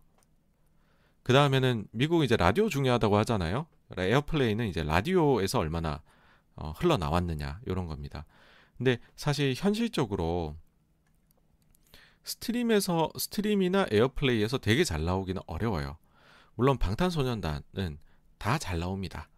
이미 그러니까 미국에서 틀어진다는 것 자체가 대단한 거거든요. 근데 방탄소년단은 사실 뭐 특별한 마케팅 없이 이걸 다 뚫어버렸잖아요. 정말 전대미문의 그룹이죠. 한국에서 나온. 전 이 시대 비틀즈라고 생각을 하는데 그래서 이제 airplay 뚫어갖고서 자체적으로 팬들이 뚫었죠. 나오고 스트리밍 쪽은 유튜브 쪽은 원래부터 압도적이었고 그 다음에는 뭐 스포티파이나 등등등등인데 그런 쪽들도 숫자들이 이제 계속해서 팬덤이 커지면서 올라오면서 그러면서 이게 이제 굉장히 좋았죠. 어, 좋았는데 근데 사실은 1위까지를 만들어주는 요소는 세일즈입니다. 예, 음원 세일즈가 중요합니다. 그래서 우리가 현실적으로 이런 결론 내릴 수가 있어요. 케이팝의 경우에는 세일즈 쪽에 집중하는 전략을 펼칠 수밖에 없다. 근데 이 세일즈라는 게 조금 뜬구름 잡는 얘기예요. 뭐냐면 이게 단순히 앨범 판매로 알려져 있기는 한데 완전 정확하게 공개된 게 공개된 건 여러분들 없거든요. 어 그냥 이제 그 음원 다운로드도 중요하고 그 다음에 공식 홈페이지 음원 다운로드도 중요하다라는 것 정도로 지금 알려져 있습니다. 그럼 여러분들 여기서 이제 의문이 생기시겠죠. 물론 아시는 분들도 계실 거예요. 또 저희 채널은 상당히 여러분들의 이게 높기 때문에 이 정보에 대한 그러니까 너무 잘하시는 분들이 많고 꾼들이 많으신 것 같아요 저희 채널에 그래서 제가 함부로 말하면 안 될 것 같은데 이 공식 홈페이지라는 거는 뭐냐면 여러분들 구글에서 가수명 그리고 그리고 이제 미국 official store 이렇게 검색하시면은 다 나와요. 어, 예를 들어서 이제 트와이스 한번 해볼게요.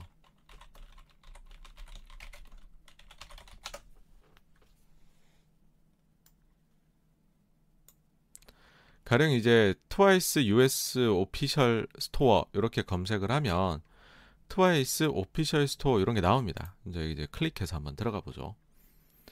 클릭해서 들어가 보시면 어 요번에 이제 그 정규 앨범 나오잖아요. 11월 달에 그런 것도 이제 판매를 하고 있네요. 여기서 판매를 하고 있고 이제 제가 말씀을 드리고자 하는 거는 이거예요. 여기에서 음원을 팔아요. 다운로드를 할 수 있는데 보시면은 첫 번째는 가격이 저렴합니다. 그래서 다운로드를 받기 쉽게 해놨고 두 번째로는 그 빌보드 핫백에서 음원 이 판매량 할 때에는 리믹스 버전의 각각을 다 인정을 해줘요. 그러니까는 하나의 만약에 이제 팬덤이 똑같이 100명이라 쳐요. 근데 누구는 하나만 내요 버전을. 누구는 리믹스 버전을 4개를 더 내요. 그래 5개를 내요. 근데 이 팬덤 숫자는 똑같은데 그 팬들은 정말 뭐 막 몇백만 원도 쓸 수 있는 그런 팬덤이라고 가정을 해봐요. 그러면은 하나만 낸 사람은 팬들이 소비를 더 하고 싶어도 못해요. 한 곡 다운에서 끝이 나요. 근데 후자 쪽 원래 버전 하나랑 리믹스 버전 4개를 내서 5개 버전 낸 아티스트는 팬들이 5개를 사주게 되는 거죠. 그러면은 빌보드 핫백에서 아까 보셨던 세일즈 숫자에서 5배가 더 나올 수가 있습니다. 팬덤 효과에서. 그래서 이제 그 어, 리믹스를 여러 개를 내고 각 버전마다의 가격을 이렇게 저렴하게 해 두면 이게 빌보드 핫백에서는 유리하게 작용을 합니다. 근데 이제 그 보시면은 트와이스가 여러 버전을 냈죠, 이번에. 여러 버전을 냈고 리믹스 버전하고 이제 여러 개들을 이렇게 내놨잖아요. 그래서 사실 이제 요것만 요게 이제 딱 공개되고 그, 그다 공개됐을 때 저는 이제 그런 생각이 들더라고요. 아 트와이스가 이번에는 이제 그 공개 이제 공홈 그 US 그 미국 공식 홈페이지에서 봤었을 때 아 진짜 JYP가 이번에 칼을 갈았구나. 그러니까 적극적으로 그 이제 프로모 그 프로모션을 해가지고서 미국 시장에 좀 안착을 시키려고 하나보다라는 생각이 들었죠. 그래가지고서 이제 어 이번에 빌보드 숫자가 잘 나오겠다라는 생각을 했었죠. 물론 이제 이거를 보면은 일단 안 좋게 생각하실 수도 있어요. 아니 똑같 똑같이 경쟁해야지. 다 하나씩 버전만 내놓고서 해야지. 누구는 여러 개 버전 내면 여러 개 다운로드 받아서 저게 부스트가 되면 그러면은 안 되는 거 아니냐라고 하실 수가 있는데 어 우리나라 가수들만 저러는 게 절대 아닙니다, 여러분.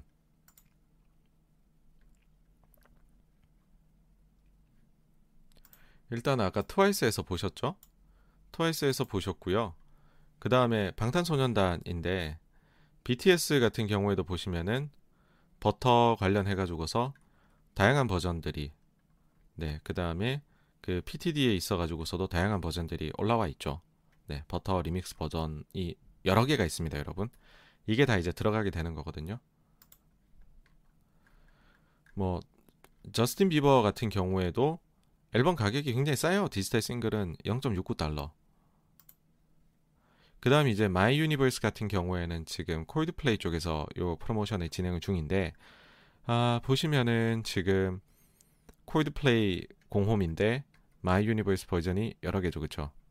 여러 개이고 다0.99 0.99, 0.99, 0.99, 0.99요. 이것도 이제 일 안 됩니다. 쌉니다. 싸게 내서 이제 팔겠다는 거고. 그 다음에 릴 나스 같은 경우에도 보시면은 0.69짜리 냅니다. 디지털 싱글. 물론 이제 리믹스 버전은 좀 그 여기는 없죠. 없긴 한데 이렇게 싼 거를 내 가지고서 적극적으로 해외 가수들도 하는 방법이라는 거예요. 그러니까 그냥 대부분이 사용하고 있다 이 방법을 그렇게 보시면 돼요. 근데 지금까지는 우리나라 가수들이 순진하게도 이걸 안 사용했었어요. 안 사용을 하고 있다가 저걸 내면 좋아지는구나. 그리고 사실 또 다양하게 곡을 내면은 팬들 입장에서는 즐길거리가 느니까는 팬들에게도 좋은 거잖아요. 그래가지고서 이제 여러 개를 내게 됐죠. 그한 가지만 더 말씀드리면 저렇게 한 저렇게 해도 핫백에 못 들어가는 가수가 많아요.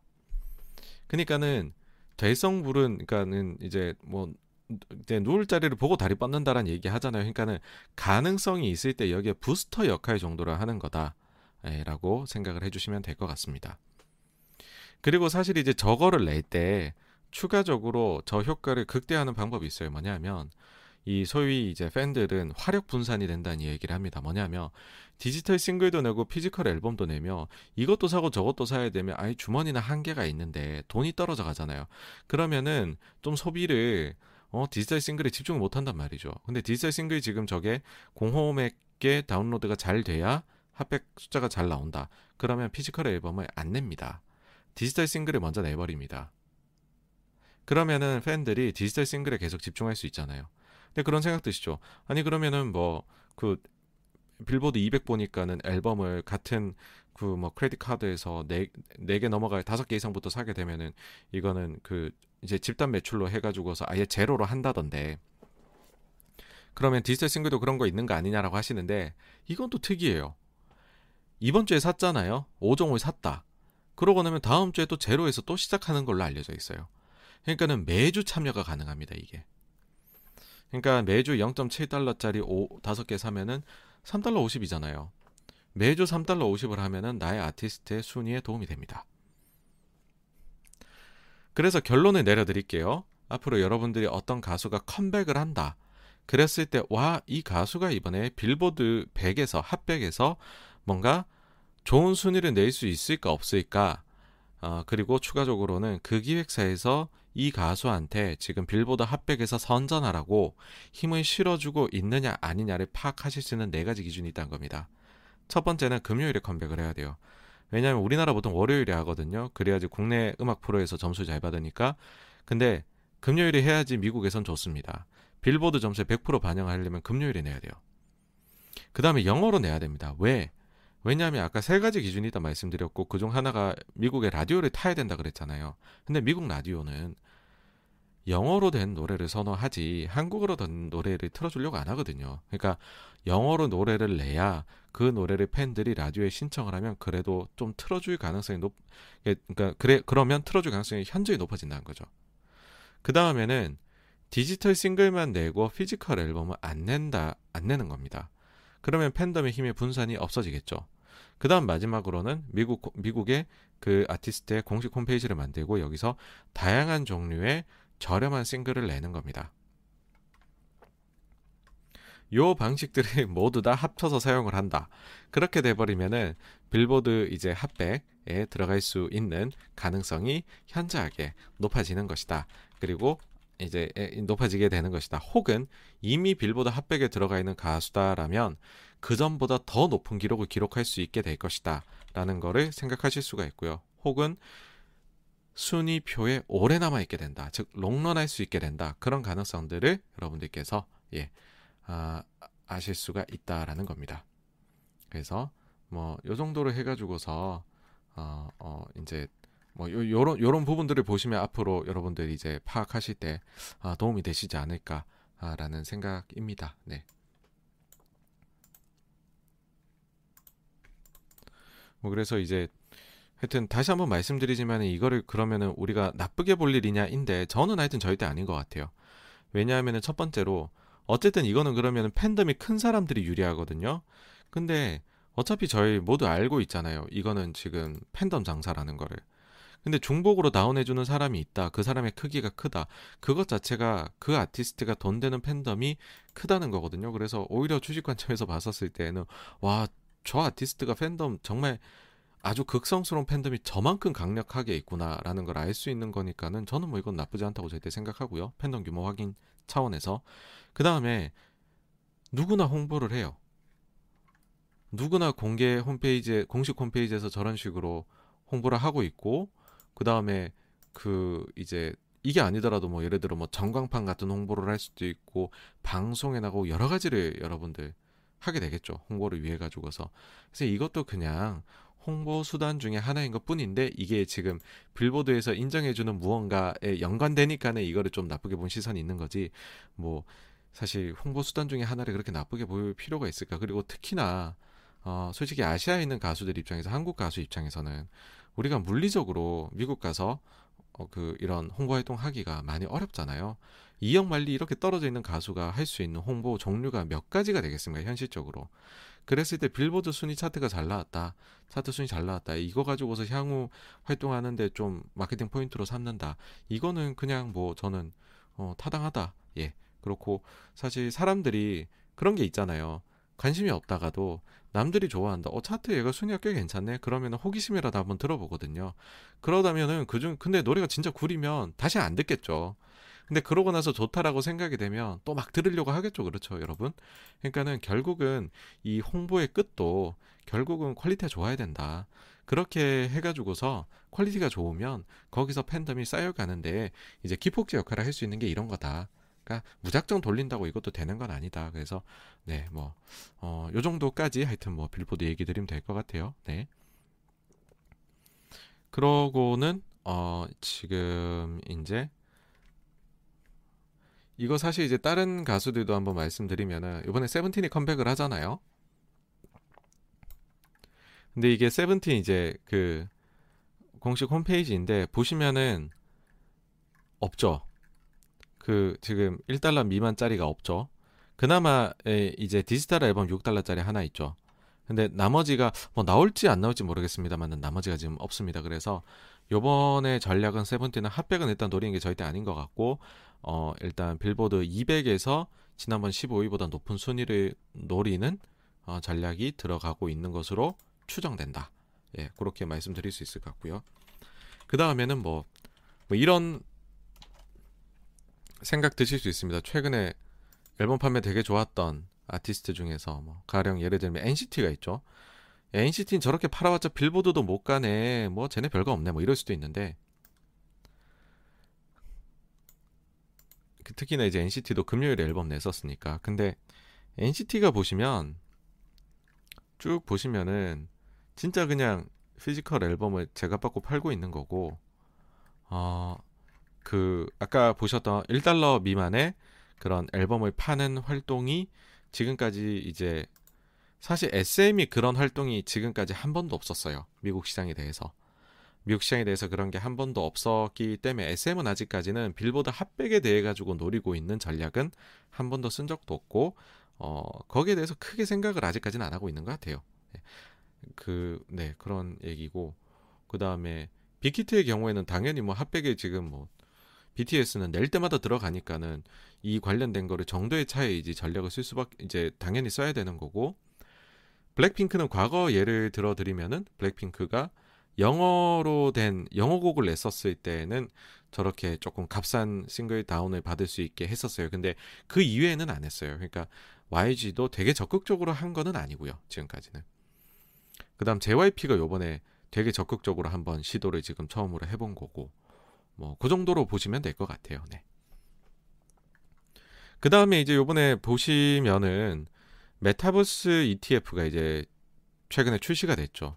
그래서 와 메타버스 와, 와 이제 드디어 메타버스의 시대야. 메타버스에 보니까는 뭐 게임주하고 엔터주가 많이 들어간다는데 좋겠지라고 하는데 어 이제 약간 보셔야 돼요.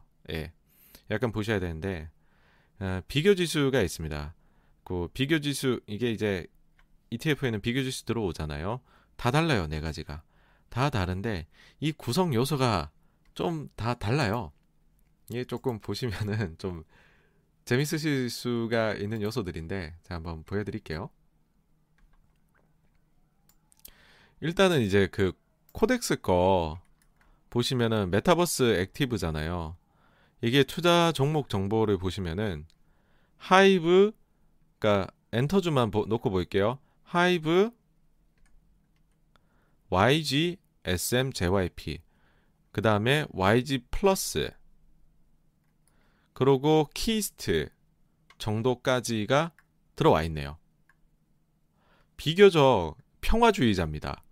다 좀 넣어줬어요. 좀 규모로 나눠서 하이브가 크니까는 더 많이 넣고 좀 규모가 그보다는 상대적으로 작은 것들은 좀 어 이제 적게 넣고 근데 어쨌든 뭐 사실 뭐 그렇게 볼 수는 있죠. 어, 시총으로 따지면은 YG가 3사 중에 제일 작은데 YG가 비중은 제일 크네 하는데 이거 뭐 유동 비율이나 이런 것들 감안해서 할 테니까 뭐 그게 크게 그런 요소는 아닌 것 같고 그 다음에 이제 NH에서 하는 HANARO 메타버스 ETF 같은 경우에 구성을 보시면 하이브 그 다음에 통신사가 여기 좀 많아요. 통신사 많고 그 다음 내려오면 JYP, YG, 뭐 MC넥스도 있어요. 근데 지, 청담러닝도 이, 있는 있고 다 있는데 SM이 없어요 여기는. 자 일단 NH 거에서는 이제 그 우리가 알고 있는 엔터사 중에 SM은 탈락입니다. 그 다음에 KBSTAR ETF 있잖아요. 여기 iSelect 메타버스 또 보시면은 여긴 또 SM 1등이에요. 11%. 그 다음에 하이브. LG 노텍은 메타버스에 어떤 게 전차 뭐 확실히 모르겠는데 LG 노텍은 꽤 들어와 있어요. 근데 보면. 그 다음에 YG. 그리고 쭉쭉 저희 내려보면 여기는 JYP가 없어요. 없고. 구체적으로는 이 FN 인덱스, FN 가이드 글을 많이 쓰거든요. FN 인덱스 보시면 이렇게 재밌는 것들이 쭉 많습니다. 쭉 많이 있는데 그 중에서 자 이거 그 뭐 재밌는 게 많아요. 미디어 컨텐츠. 뭐 그 다음에 K-팝 and 미디어 웹툰 드라마. K 메타버스, K 메타버스 MZ 플랫폼 메타버스 테마 뭐 K culture 이런 것들이 있는데 그 중에서 미디어 컨텐츠 요 지수를 보시면은 구성 종목이 하이브, SM, JYP, YG 이렇게 이제 요거는 좀 평화주의자로 들어와 있고 그 다음에 K 메타버스 지수 요거 보시면은 YG가 이제 엔터 중에 1등입니다. YG YG만 들어와 있네요. 엔터 중에. K 메타버스 MZ 아까 보셨던 거죠. 아까 이제 삼성이었나요? 거기가 여기 거 쓰고. 그다음 메타버스 테마 지수. 요거 보시면은 하이브, YG가 거의 비슷하게 들어오고 그다음 JYP 그리고 NC가 아 저 SM이 없어요. SM이 없고. 전 사실 이 얘기 때문인데 제일 충격적인데 보통 SM이 좀 많이들 싫어하나 봐요. SM이 지수 구성하시는 분들이 싫어하시는 것 같은데. 자, FM 가이드 K-팝 미디어 지수입니다, 여러분. K-팝. K-팝이잖아요. 근데 하이브, JYP, YG, SM이 없어요. SM은 일단 DNC 미디어가 2%인데 그보다도 적은 비중이고 없다는 얘기인데 어, 에, 에, SM은 K-팝이 아닙니다, 여러분. K culture 지수가 아까 전에 보셨던 거 SM이 제일 비중 높은 거. 네, 그다음 뭐 YG나 뭐 이건 JYP 하이브 이건 다 들어와 있네요, 또. 뭐 예. 이런 식입니다. 그래서 여러분들이 이제 메타버스 ETF라고 얘기를 어, 하는데 여기에서 구성 종목들을 한번 잘 보시고 그중에 마음에 드시는 걸로 고르셔야 되지 않을까라는 생각입니다.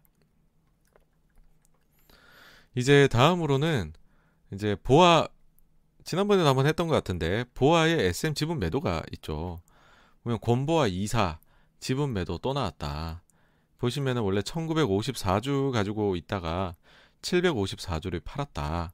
76,100원에 이러면 빵 나오는 얘기가 있죠. 아니 투자자들아 니네가 내부자인 보아보다 회사를 더 잘 아니?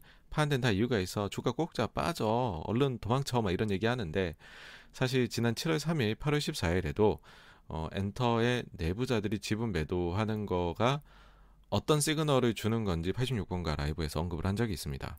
근데 이때 이제 얘기 드렸던 게 그 사람들도 잘 모르고 해요라는 얘기 드렸어요. 그쵸? 왜 그랬냐면은 이게 내부자 정보 매매를 하는 정황이 보이려면 매도만 있어야 되는 게 아니라 매수도 있어야 되거든요. 어, 야, 호재가 있을 것 같네. 미리 매수해야 되지. 빵 뛰어. 그 다음, 매, 어, 이제는 호재 끝나서 악재야. 매도. 근데 이게 사실은 다들 그냥 그 자기가 스탁옵션 받았던 거 행사해가지고 매도하는 거 그것밖에는 지금은 없어요. 그러다 보니까는 이거 가지고서 뭐 내부자 정보에 대한 이야기 하긴 너무 어렵고 특히 이제 보아는 보아 입장에서 밤에 이 막 잠이 안 올 뭐 이분 정도가 그럴 건 아니지만은 약간 이제 한 번씩 생각하면 안타까울 만한 게 있어요. 뭐냐면 이미 8월 14일 라이브 때 요 주간에 이제 보아가 지분을 팔았었거든요. 그때는 6천주를 갖고 있었습니다. 지금 1954주죠. 이때 6천주 갖고 있는데 4,046주를 팔았어요. 지금 750주 팔았으니까 훨씬 많이 팔았죠. 그렇죠? 근데 이거 단가가 요 단가보다 무려 14,000원이 낮은 62,500원이었습니다, 여러분. 62,500원에 4,000주 팔았고 그 다음에는 오르니까는 76,100원에 750주를 팔았으니 그럼 이제 6만 2천 원일 때는 내부자 정보를 모르다가 7만 6천 원 돼서 갑자기 알았다? 그건 아닐 거잖아요, 여러분. 그러니까 그냥 엔터 기업들이 내부자들이 매매하는 거는 그냥 그렇구나라고 보시면 됩니다. 별 이유가 없더라고요. 이거 보다 보니까는 그 재밌는 그런 기사도 있더라고요. 이게 이제 예능 프로에서 나왔던 것 같은데 지금도 이제 SM 소속인 이제 효연 아티스트에 대한 내용입니다. 최근 이제 방영이 되죠, 8월에. 소속사 SM 주식 5년 전에 팔았다는 효연에 김종민 두 배나 올랐는데 그래서 효연은 이제 이 방송에서 그렇게 얘기를 했나 봐요.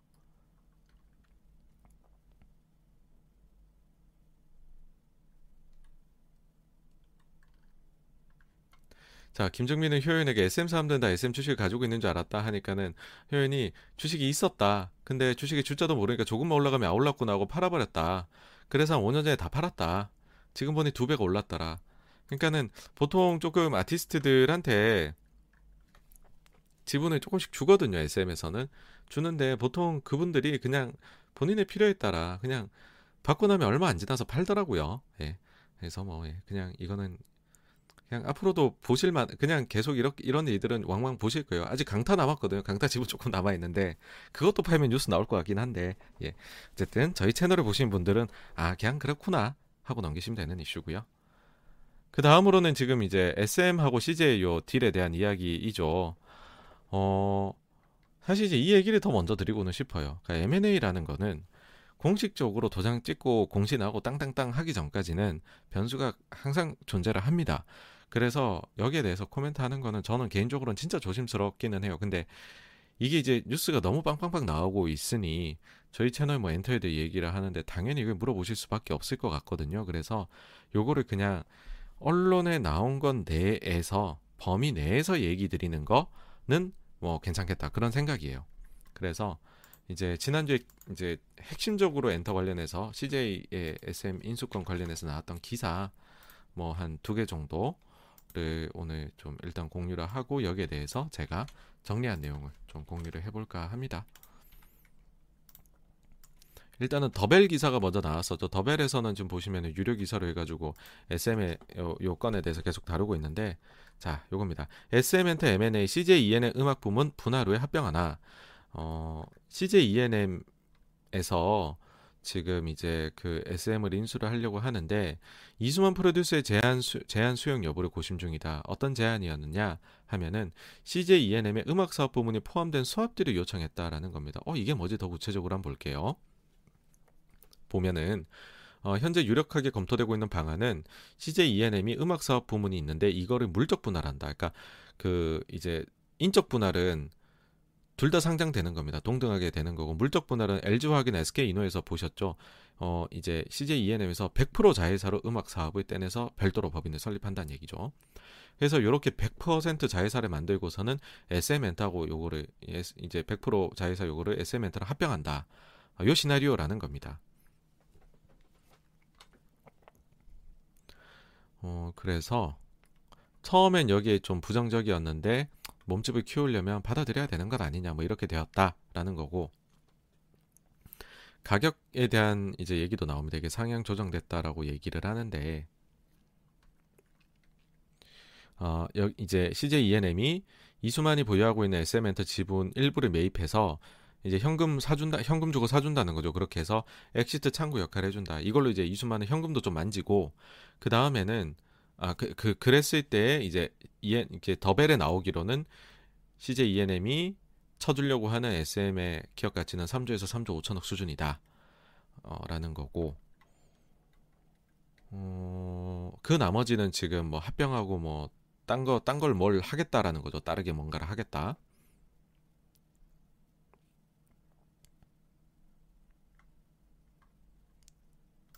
그다음 두 번째로 이제 금요일에 저희가 이제 그 나온 거는 카카오는 발 뺐다.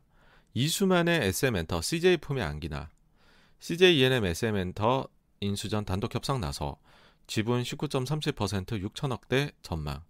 이수만 총괄 프로듀서 지분 판 뒤 일정 기간 경영 참여의 가능성도. 사실상 CJ만 남았다. 라고 했고요.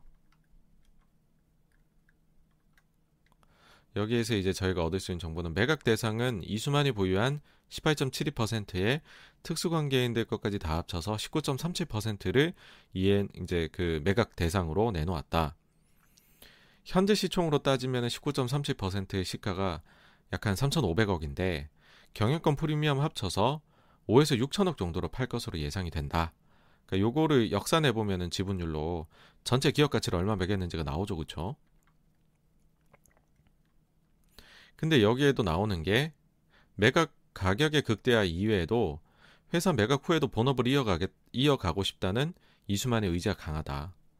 어, 그래서 지분 전체가 아니라 지분 일부만 사거나 음악 부분 사업을 분할하고 이걸 SMN도 합병해서 그 이수만이 일정 기간 경영을 맡는 방안도 거론이 되고 있다라고 이제 어, 이야기를 하고 있습니다. 자, 요 정도까지 해서 어떤 정보들을 저희가 취합해서 좀 보일 수 있느냐 라고 해보면은 이겁니다. 어, 간단하게 이제 이슈들을 정리를 해보면은 음악사업부 물적 분할 후에 SM하고 합병이라는 게 공통적으로 나왔고 그 다음에 이거 사업의 이수만이 총괄로 이끌 것이고 그리고 이수만의 지분 인수권에 있어가지고서는 일부를 현금으로 일부는 지분으로라는 어, 식으로 이제 갈 수 있다라는 거죠. 그리고 더벨에서 보기에는 SM의 전체 기업 가치를 3에서 3.5조로 해놨고 더벨에서는 2, 아, 어, 더벨이 아니죠. 이거 한경이죠. 한경에서는 2.6에서 3.1조 어, 정도로 지금 해둔 것으로 보여서 3조 원 내외, 3조 원에서 플러스 마이너스 뭐 한 10%, 10% 중반 정도네요. 네. 그러면은 이제 저희가 여기서 이제 봐야 될 것 첫째는 야 그럼 CJ ENM의 음악 사업부 얘기 자꾸 하는데 이 음악 사업의 가치가 어느 정도일까? 라는 걸 저희가 봐야 되겠죠. 그러면은 이제 CJ ENM에서 실적 발표하는 것 자료를 보면 음악 사업부가 2018년도에는 매출액 2,300억, 영업이익 110억. 2019년에는 매출액 3,300억에 영업이익 56억. 2020년에는 영, 매출액 1,800억에 영업이익 65억. 2021년도에는 상반기 기준으로 1,100억의 매출에 영업이익 83억이 나왔다라고 합니다. 그러니까 사실 사이즈가 별로 크지는 않아요. 사이즈가 별로 크지는 않고 근데 이제 여기에 그럼 뭐가 포함되냐라고 해보면은 실적 발표할 때 이제 IR 자료를 보면 이런 얘기를 하죠. 이제 그 뭐 JO1하고 엔하이픈 그 다음에 뭐 음, Produce 101 Japan 2뭐 이런 것도 얘기하고 Girls Planet 999 음, 뭐 이런 얘기들을 합니다. 그쵸? 이런 얘기들을 하는 걸로 보아서 어, 여기에 이제 음반 음원 사업이 있는데 아이즈원 그다음 뭐 공연도 있는데 지금 공연 코로나 때문에 못 하고 아이즈원 JO1 엔하이픈 그다음에 여러 힙합 레이블들 그다음에 자체적 보유하고 있는 거 뭐 다비치 이런 가수들이 있습니다. 좀 더 이제 구체적으로 제가 정리를 해볼게요. 쫙 다 나열을 해보면 이래요. 일단은 이제 100% CJ ENM이 지분 가지고 있는 완전 내 회사 CJ ENM이 완전히 하고 있는 데에는 김필, 다비치, 로이킴, 조유리, 미아, TO1 이런 가수들이 지금 여기에 들어와 있고요. 그 다음에 AOMG 이제 박재범 원래 쌈디가 같이 운영하는 회사로 알려져 있는데 지분 51%는 ENM이 CJ 겁니다 사실. 그냥 그레이 로꼬 뭐 쌈디 박재범 우원재 코드쿤스트 DJ 펌킨 이런 가수들 들어와 있고 하이어 뮤직 요게 이제 박재범이 또 만든 거죠. 여기에 그루비룸이나 PH1 아메바 컬처는 이제 다이나믹 듀오 그 다음에 스윙 엔터에는 이제 원래 그 워너원 멤버였던 김재환, 그 다음에 JYP에서 나간 나띠, 보이그룹 에이스 있고 빌리프 랩하고 이제 라포네가 중요하거든요. 여기는 보면은 빌리프 랩이 이제 하이브하고 합작한 회사고 일단 아이랜드 1에서 나온 엔하이픈이 여기 있죠. 그 다음에 아이랜드 2 걸그룹을 내년 초에 만들 거고 그 다음에 라포네 여기 같은 경우에는 일본의 그 유명한 요시모토 흥업하고 합작을 한 거고 조언하고 이게 푸듀 재팬 시즌 1이었죠. 그 다음에 보이그룹 또 만듭니다. 푸듀 재팬 시즌 2 해서 이게 곧 있으면 이거 방송은 이미 끝나고 멤버 다 결정됐거든요. 나올 겁니다. 근데 이게 규모가 크질 않아요. 다시 한번 말씀드리지만 요것들 보시면은 자기 자본이 100억이 넘는 회사가 하나도 없어요. 이익을 다 합쳐봐도 그러니까 라포네 엔터는 제가 볼 때는 뭐 기술적인 그냥 뭔가 지분 어떻게 하면서 순이익이 많이 나오고 적게 나오고가 있었던 것 같지 뭐 이 사실은 뭐 요 가수 하나밖에 없는데 지금 뭐 손익에 그렇게 뭐 드라마틱한 뭔가 나올 게 있겠어요? 없겠죠 당연히 그래서 여러분들 같으면 요거 다 합쳐갖고 얼마를 쳐주실 수 있겠습니까? 그러니까 보통의 경우에 그러니까 이제 제가 다시 한 번 말씀드린 건 음악 사업부 경우에는 사이즈 측정이 지금 어려워요 이게 그리고 특히나 보면 이게 지분율이 뭐 다비치 있고 요거는 이제 100%낼 건데 AOMG 하이어 뮤직 스윙 엔터는 51% 빌리프의 하이브 한 거고 52% 아메바가 60% 라포네가 70%거든요 그러다 보니까는 이게 또 지배주주 순이익으로 하면 이게 또 몇 퍼센트로 한 쿠션 거쳐서 낮아져요. 좀 더. 예를 들어 뭐 10억 버는데 그거 뭐50% 갖고 있으면 5억으로 들어오게 되잖아요. 그러니까 이게 사실 사이즈 자체가 좀 작습니다. 생각보다는 CJ에서 ENM에서 하고 있는 음악 사업부의 가치들이 특히나 이게 이제 비상장이잖아요. 그러면 우리가 비상장 가치 평가할 때는 보통은 수익 가치하고 자산 가치를 믹스해 가지고 보잖아요. 그러면은 이게 사실은 몇백억짜리예요. 자기 자본 다 합쳐 보십시오. 거기 지분율 해 보십시오. 이게 얼마 되겠습니까? 이거 말고 별도로 ENM이 갖고 있는 뭐 싹 다 가지고 와서 한다고 해도 음악 쪽에 넣는다고 해도 자 이게 이 자산 가치 측면에서는 사실 그것도 그렇죠. 음악 사업부가 뭐 자산이 있기도 어렵잖아요, 여러분. 그러면 이익이라도 잘 나와야 되는데 사실은 지난 작년하고 재작년에 보신 코로나 때문에 이게 잘 나오기도 어려워요. 그 다음에 엔하이픈 이런 가수들은 굉장히 좋지만 이제 수익화가 진행 중이거든요. rising star예요. 엄청난 스타가 될 거란 건 분명하지만 rising star이기 때문에 아직 손익 계산서, 회계상으로 손익 계산서에 찍히는 거는 아직 미미한 거죠. 그래서 제가 이거는 진짜 잘 쳐주면 천억이라는 생각이거든요. 그러니까 사실 이거에 대해 갖고 CJ ENM은 엄청나게 이 의견에 반대할 수도 있어요. 왜냐하면 아쉽거든요. 하필이면 지난 2년 동안 공연이 불가능했고 그래서 공연 쪽에서 돈 벌 수 있는 거 못 벌었고 CJ ENM의 음악 사업부가 그 다음에 이제 프로듀스 그 시즌 4 X1이죠. X1이 조작으로 인해 갖고서 X1 이것도 성공할 수 있었는데 바로 해체했죠. 그러니까는 기회 수익을 날려버린 거. 그 다음에 아이즈원도 이제 그 조작한 조작의 피해자들하고 합의를 위해 가지고서 수익을 안 올리는 걸로 했죠. 나눠주는 걸로. 아이즈원도 매출만 올리지 수익이 들어오는 건 없어요. 사실 이익 쪽에. 그러니까는 요 큰 덩어리들이 못 들어오니까 원어원 활동하던 시기에 음악 사업부 이익이 오히려 더 좋았습니다. 여기 보십시오. 원어원 있었을 때 이제 이렇게 묻어 나올 때가 더 영업이익이 컸었거든요.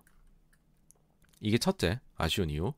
두 번째 아쉬운 이유는 엔하이픈하고 조원이 되게 크고 있단 말이에요. 지금 되게 커지고 있는데 현재까지는 코로나다 뭐다 그 다음에 신인이잖아요. 아직 1년 내외밖에 안 됐단 말이에요. 그러니까는 팬덤을 모아 나가는 시기예요 지금. 그래서 음반 판매에서만 우리가 와 얘네 되게 커지고 있다. 음원이나 아니면 다른 데에서는 아직까지 수익 하나 특히 앨범이라든지 아니면은 아 특히 이제 공연이라든지 아니면 광고를 많이 찍는다든지 막 이런 것들이 있으면 더 손익 계산서 상에서 대박이 날 수 있는데 아직 그 시기가 오지 않은 굉장한 신인입니다. 그 그러니까는 이 야구로 치면은 막 신인 시절의 이승엽을 지금 신인 시절의 성적으로 보내야 되는 거예요, 어디에. 그러니까는 속이 상하죠. 아쉽죠.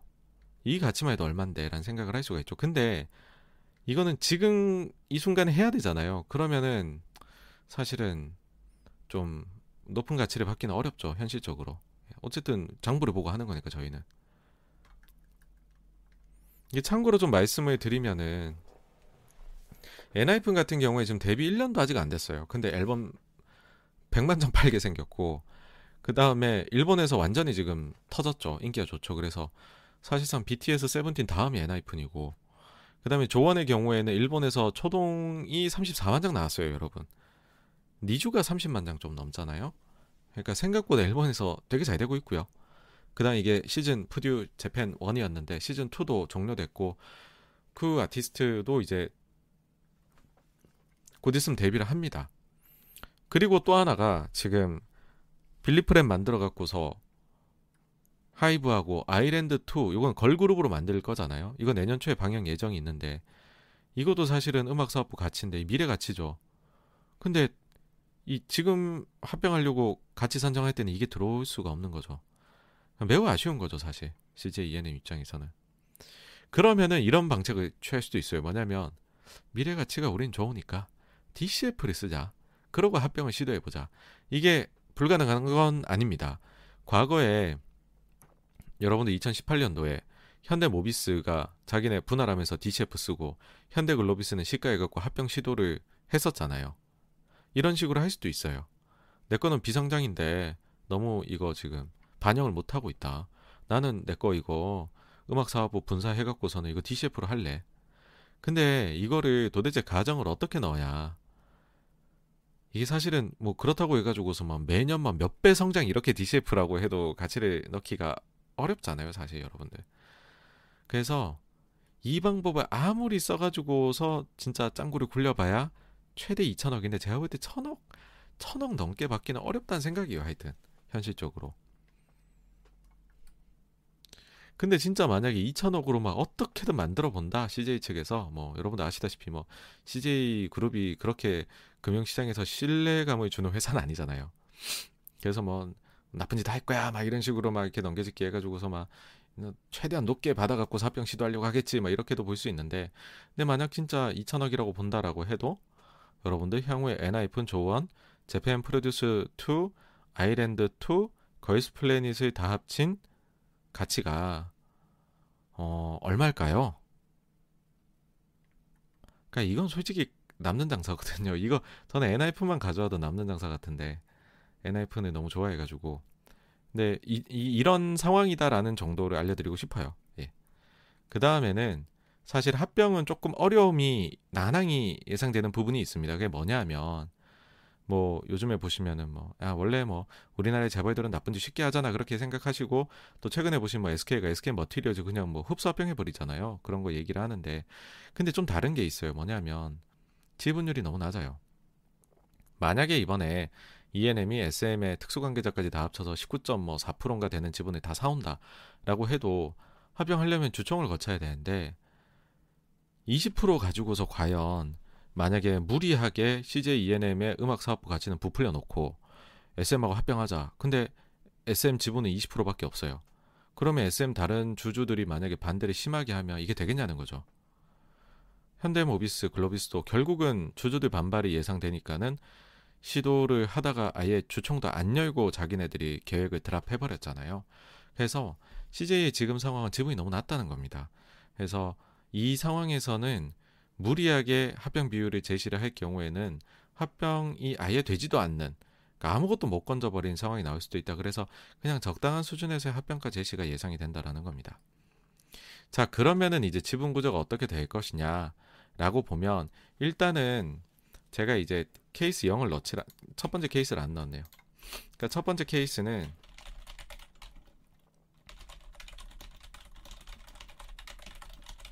일단 이수만 지분을 일부 현금으로 확보하고요. 그 다음에 나머지 이수만의 SM 지분은 남겨두고요. 그 다음에는 CJ ENM의 음악 사업부를 분할해서 이를 SM이랑 합병을 하는 겁니다. 그렇게 돼버리면 뭐 가령 이런 거죠. 뭐 되게 쉽게 봐서 뭐 이수만 지분을 뭐 한 5% 사요.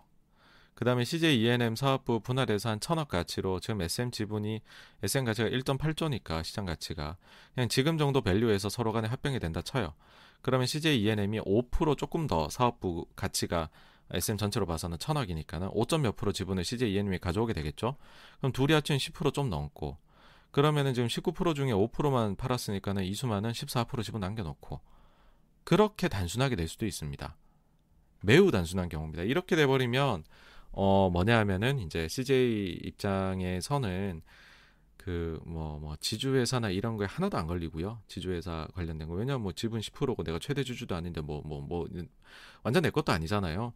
그러니까 지주사에 당연히 편입되는 건 아니니까. 그렇게 돼 가지고 음악 사업 진행할 수도 있습니다. 예.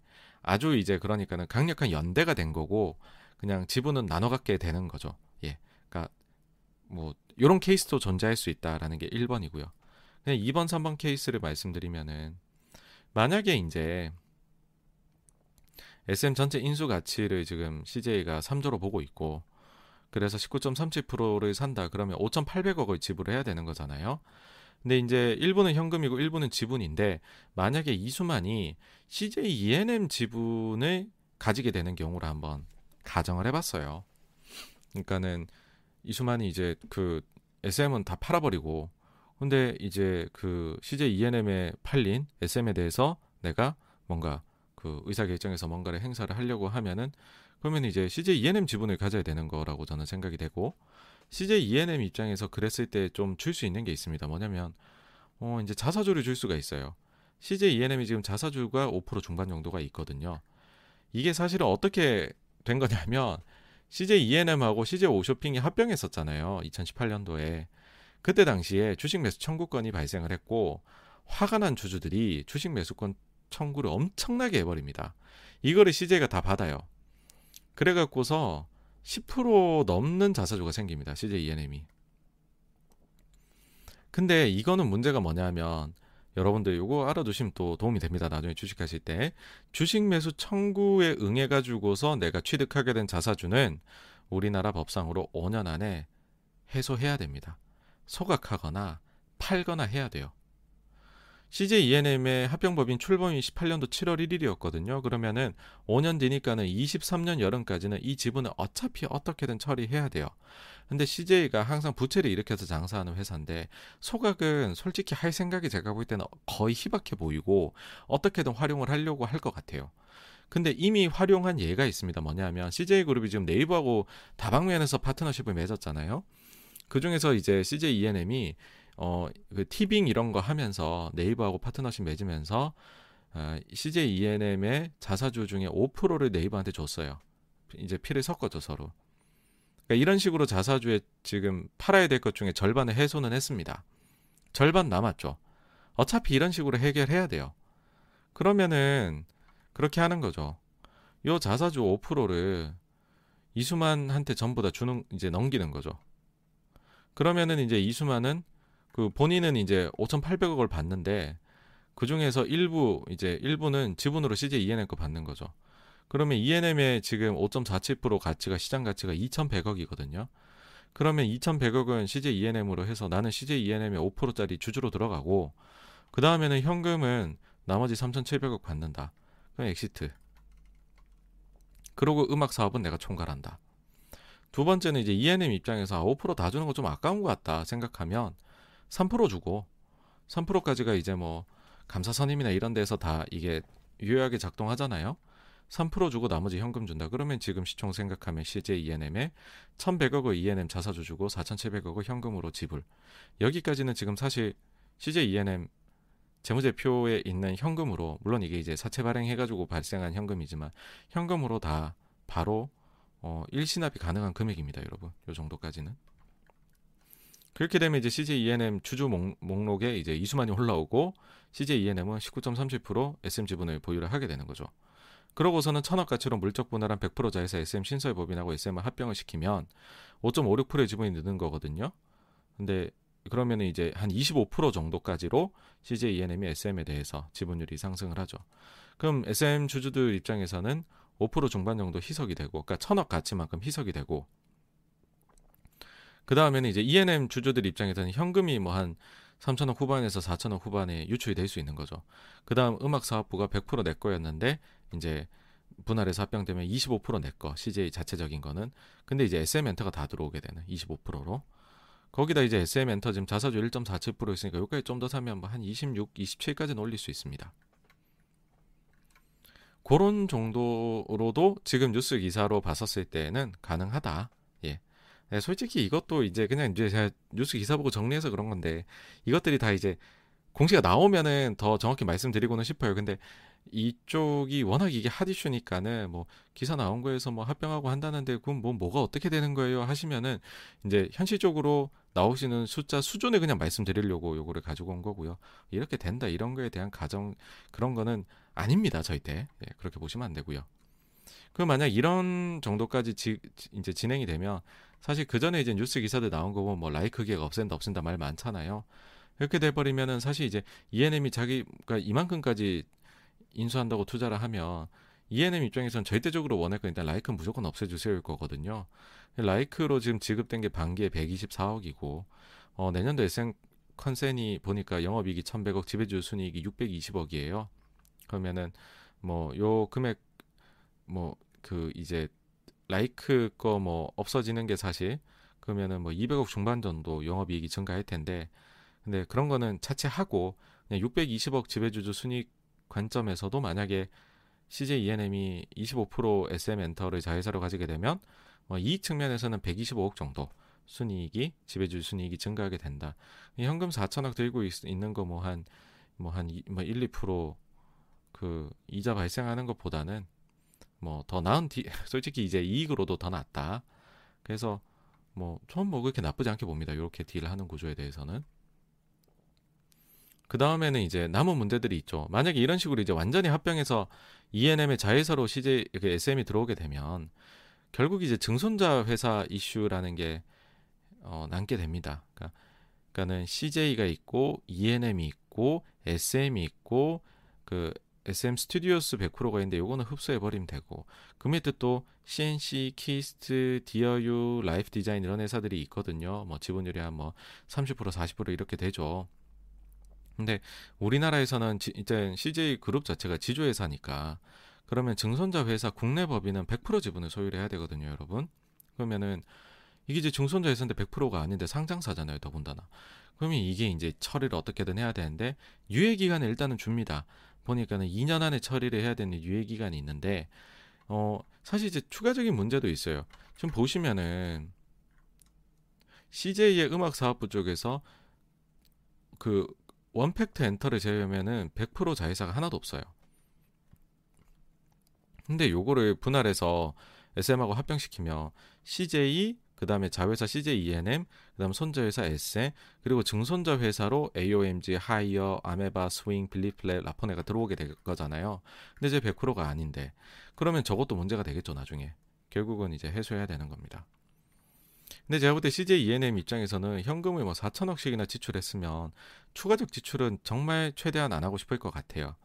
그리고 2년이라는 시간이 있으니까는 일단은 SM부터 일단 인수해놓고 그 다음에 다양한 방법을 찾아보자 뭐 이렇게 생각할 것 같고 거기엔 정말로 다양한 방법들이 있을 것 같습니다. 예.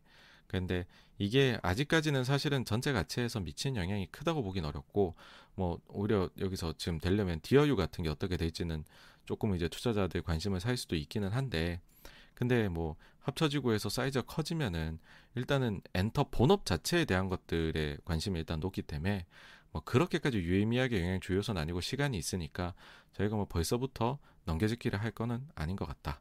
아, 이거 일단 사실은 이 구조, 딜 구조 자체도 안 나왔는데 증선자 어떻게 될지부터 얘기하는 것도 또 좀 웃긴 것 같기는 해요. 근데 잠재적으로는 이런 이슈 발생할 수 있다 말씀드렸고요. 그래서 이제 결론은 제가 볼 때는 둘다 괜찮아요. 두, 서로의 입장에서 사업의 입장에서 왜냐하면 SM 입장에서는 CJ 제작 능력은 큰 도움이 될 겁니다. 글로벌화 하는 데에도 CJ가 가지고 있는 글로벌 네트워크 가 도움이 될 거다라고 생각이고 그 다음 CJ 입장에서는 뭐가 좋으냐면 그게 있어요. 어, 하이브가 보시면은 이타카 홀딩스 인수를 했고 그게 이제 금액이 굉장했잖아요. 조단위의 인수였잖아요.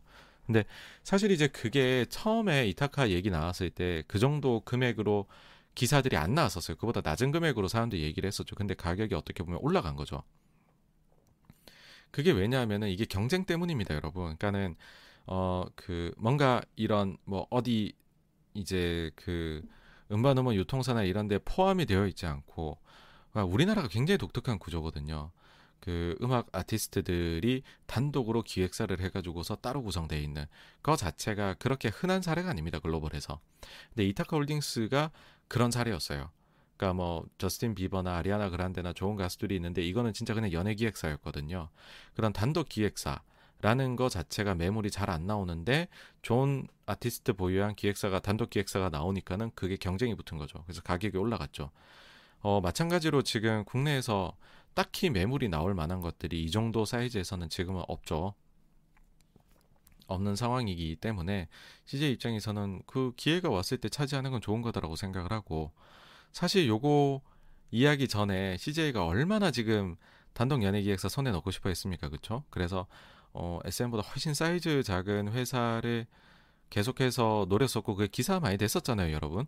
그 회사 어딘지는 뭐 기사를 조금만 검색해 보시면 나오실 텐데 이제 거기는 지금 뭐 관심 없는 거죠, SM 만약에 사게 되면. 그러니까 그 정도로 이게 좀 희소 가치는 있다는 말씀을 드리고 싶고요. 어, 그리고는 CJ 보시면은 지금 구조 자체가 CJ가 굉장히 넓은 연대를 지금 구성하고 있는데 네이버, 하이브, NC 전부 다 발걸쳐 놨어요. 여기에 SM까지 걸치는 거죠. 티빙 네이버랑 하죠. 빌리프랩 하이브, 하이브랑 하죠. 유니버스랑 걸스 플래닛 999는 NC랑 하죠.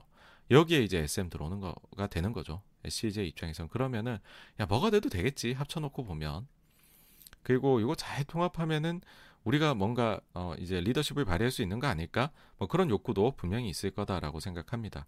근데 그거는 뭐 이제 그 상상력의 싸움이고 앞으로 요 주체들이 얼마나 자기네가 잘 해내느냐의 싸움이니까 그건 또 이제 예상하기가 좀 어려운 부분이 있죠. 그래서 제가 여기서 넘겨짚어 얘기 드릴 부분까지는 아닌 것 같은데 뭐 요 정도까지가 아 요번 지금 기사 나온 내용들 가지고서 그냥 표면적인 거죠. 기사라는 게.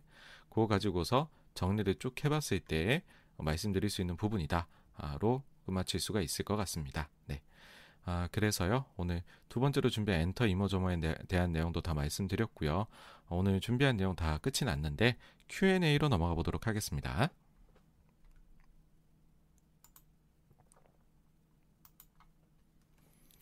어, 네, 그 유영근 님 그리고 주우 님도 또 이렇게 찾아주셨네요. 아, 네 네, 너무 감사드리고요. 그리고 어, 승포님께서 이렇게 또 후원을 해주셨네요. 네, 아유, 또 너무 감사를 드립니다. 일단 그 질문 제가 이제 답변 다 드릴 텐데 지금 바로 드리면 새로운 ETF에 편입된다는 것이고 새로운 수급 들어온다는 점에서 좋기는 한데 개별 주식 펀더가 하고 무관하게 매수매도 일어나면 오히려 악영향이 있을 것 같은데 그러니까 사실은 ETF 시장이 이제 굉장히 커지, 커졌잖아요. 그리고 앞으로도 더 커질 거고 그래서 ETF에 편입이 된다는 것 자체는 무조건 좋죠 일단 무조건 좋은데 근데 이거 변동성을 키울 수 있는 요소가 됩니다. 그러니까 이게 약간 뭐랄까요 소금물 같은 거예요. 만약에 이제 어떤 회사의 가치가 100원인데 ETF 수급이 들어왔어요. 그래서 110, 130원이 됐어요. 근데 거기에서 추가적으로 ETF 다른 ETF가 생기거나 아니면은 기존에 내가 편입된 ETF의 사이즈가 커지 커져야지 또 거기서 150원 되고 160원 될 수 있거든요. 근데 만약에 내가 들어갔던 그 ETF에서 자금이 빠져나간다든지 아니면은 추가적으로 ETF 설정 같은 것이 없다. 근데 ETF에 편입되면은 그거 가지 그거를 공매도 치는 사람들은 가장 싸게 빌릴 수 있는 게 대차할 때 ETF에 편입되어 있는 거 빌려가는 거거든요. 그래서 싸게 빌려가게 됩니다. 딴 데 개별 운용사에서 빌리는 것보다요. 그 ETF에 들어가 있는 거를 빌리는 게, 그러니까 ETF도 주요 수익원 중에 하나가 공매도한테 빌려주는 게 주수익 원 중에 하나예요, ETF가. 그래서 오히려 이게 ETF 여러 개 들어가서 사이즈는 커졌는데 거기서 추가적으로 자금이 안 들어오게 되면은 안 좋은 영향이 갑자기 확 생길 수도 있습니다. 그러니까는 양날의 검입니다. 일단은 좋아요. 일단은. 근데 그 뒤에는 이제 계속 그 강도로 계속 더 들어와야 됩니다. 사실은 좋으려면.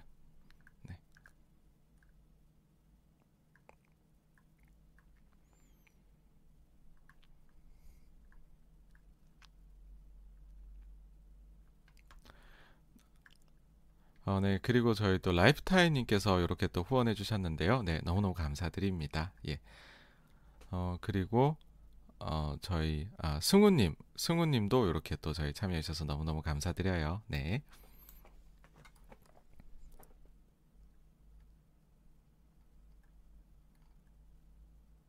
아, 그, 나를 찾지마님께서 삼성이 이제 뭐, 그 상속세 때문에 지분 매도하는 거 신탁 맺은 내용에서 아마 삼성전기 영향은 없나요라고 하신 하신 것 같은데 삼성전기는 요번에 상속에서 사실은 뭐예그 상속 과정에서 포함이 되었던 주식이 아니기 때문에 삼성전기는 전기는 요 이슈하고는 무관하다 그렇게 보시면 될 것 같습니다.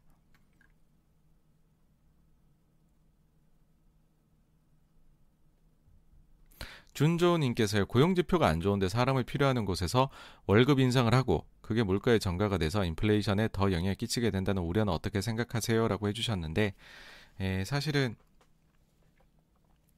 그니까 이 경로 자체가 굉장히 멀, 좀 먼 것 같아요. 그러니까는 어 이게 고용지표 고용도 고, 이제 그 기업들은 사람 뽑고 싶은데 사람들은 계속해서 안 나가고 고용 시장에 어 그러니까 사람 구하기 어려우니까 기업들은 사람을 뽑을 때 월급을 인상을 시켜줘야 되고 어 그러고서 어 이제 내가 원가가 올라가서 이익이 좀 안 좋을 것 같으니까는 근데 나는 이제 CEO로서 기업의 이익을 늘려야 될 책무가 있는데라고 해서 야 그러면 우리 가격을 올려보자 어 라고 하고 그러면은 이제 그게 전체적으로 그렇게 하면 물가 올라가는 거잖아요. 근데 이거 자체가 전달되는 경로가 어 내가 사람 뽑는 게 힘드네 한다고 바로 가격 올리고 이렇게 되는 게 아니잖아요. 그러니까 이 경로가 다들 자극하는데 시간들이 좀 걸리고 사실은 뭐 전체 가격에서 인건비가 차지하는 비중이 과연 몇 퍼센트나 될까?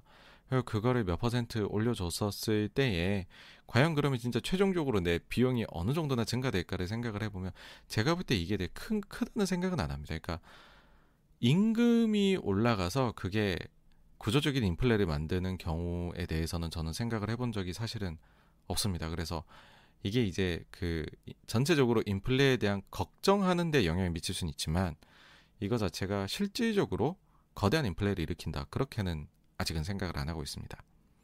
DS님께서 해오누님이 피크에 도달했다고 하시는 것은 물동량으로 대변되는 전세 경기도 피크라고 예측하시는 걸까요? 라고 하셨는데, 어, 그거는 아니고요. 그러니까 수급이 깨져 있었던 거죠. 그러니까는 전 세계 뭐 예를 들어서 그 지금 코로나로 인해 가지고서 가령 예를 들어서 코로나 이전에는 물동량이 100이고 여기에 대해서 선박 공급이 105였다고 가정해 볼게요. 근데 코로나가 터져서 약간은 경기가 주춤한데 선박은 80이 돼 버렸고 코로나 때문에 막 거리두기 해야 되고 해서 근데 이제 전 세계 물동량은 100이 95가 됐다. 라고 해버리면 엄청나게 이제는 배가 부족하니까 쇼티지가 나니까 운임이 올라가는 그런 상황이었다. 이렇게 보셔야 될 것 같아요. 근데 지금은 이제는 코로나도 내려가고 경기도 이제 계속해서 회복해 계속해서 성장하는 회복하는 뭐 소비 소매 지표 소매 판매나 이런 거 다 좋으니까요. 그렇게 하면은 80으로 내려갔던 이제 그 어, 선박이 이게 이제 해운 쪽이 다시 105가 되는 거죠.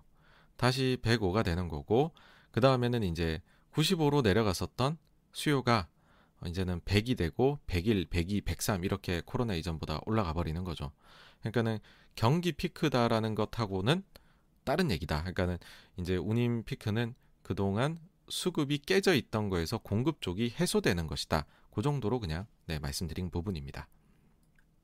준조님, 어, 지수 조정 받거나 인플레이, 인플레이다, 어, 테이퍼링이다 이런 확률이 높아지는 상황일 때 개인 투자자인 경우에 어떻게 운영을 하는 게 괜찮을까요? 라고 해주셨는데, 뭐, 요 경우에는, 뭐, 결국에는 이제, 뭐, 이제, 일단 나눠봅니다. 이게 내가 진짜 장기 투자할 거냐 아니냐. 내가 모멘텀을 가지고, 솔직하게 생각하는 거죠. 나 이거 모멘텀 갖고 산 걸까 아닐까. 그래서, 아, 모멘텀 갖고 샀어? 그러면은 좀 정리를 하자. 인 거고. 장기 투자 하겠다. 아 이거는 진짜 내 장기 투자 해야지. 그러면은 그냥 박아놓고 있기는 한데 그래도 음, 그 제가 하락에 대해서 세 가지 말씀드리잖아요. 하락이 5에서 10%짜리가 있고 20% 내외가 있고 30% 이상이 있다. 근데 만약에 5에서 10%짜리는 20% 맞추긴 좀 많이 어렵다. 근데 30% 이상짜리가 보이면 이거는 현금을 좀 마련해야 되고 대응을 해야 된다인데 어, 만약에 이게 과거 1차 대전 그 다음에 스페인 독감 그 다음에 2차 대전 사례하고 진짜 비슷하게 흘러간다면 이거는 30%짜리거든요. 저도 아직 그 가능성에 대해 확신은 없어요. double top 계속 말씀을 드리지만 솔직히 뭐 매크로라는 게 지나봐야지 또 더 아는 것도 있고 중간중간에 사람이 막 놀라운 일을 할 수도 있거든요. 근데 솔직히 지금 가장 가능성이 높게 보는 거는 1차 대전, 2차 대전, 그 다음 스페인 독감 시기로 보고 있기 때문에 그럼 30%짜리가 나옵니다. 만약 그쪽으로 가는 것이 더 명확하게 보인다라고 하면은 예, 그럼 현금 비중을 더 늘려야죠. 네. 뭐 그렇다고 숏을 칠 건 절대 아니고요. 왜냐하면 숏은 쳤다가 버블로 갑자기 투더문 이렇게 막 올라가 버리면 감당이 안 되거든요. 손실이 나잖아요. 그건 절대 아니고 어, 현금 비중을 그 경우에 대한 확신이 더 늘어나면 현금 비중을 더 늘, 늘려야 되겠죠. 당연히. 예.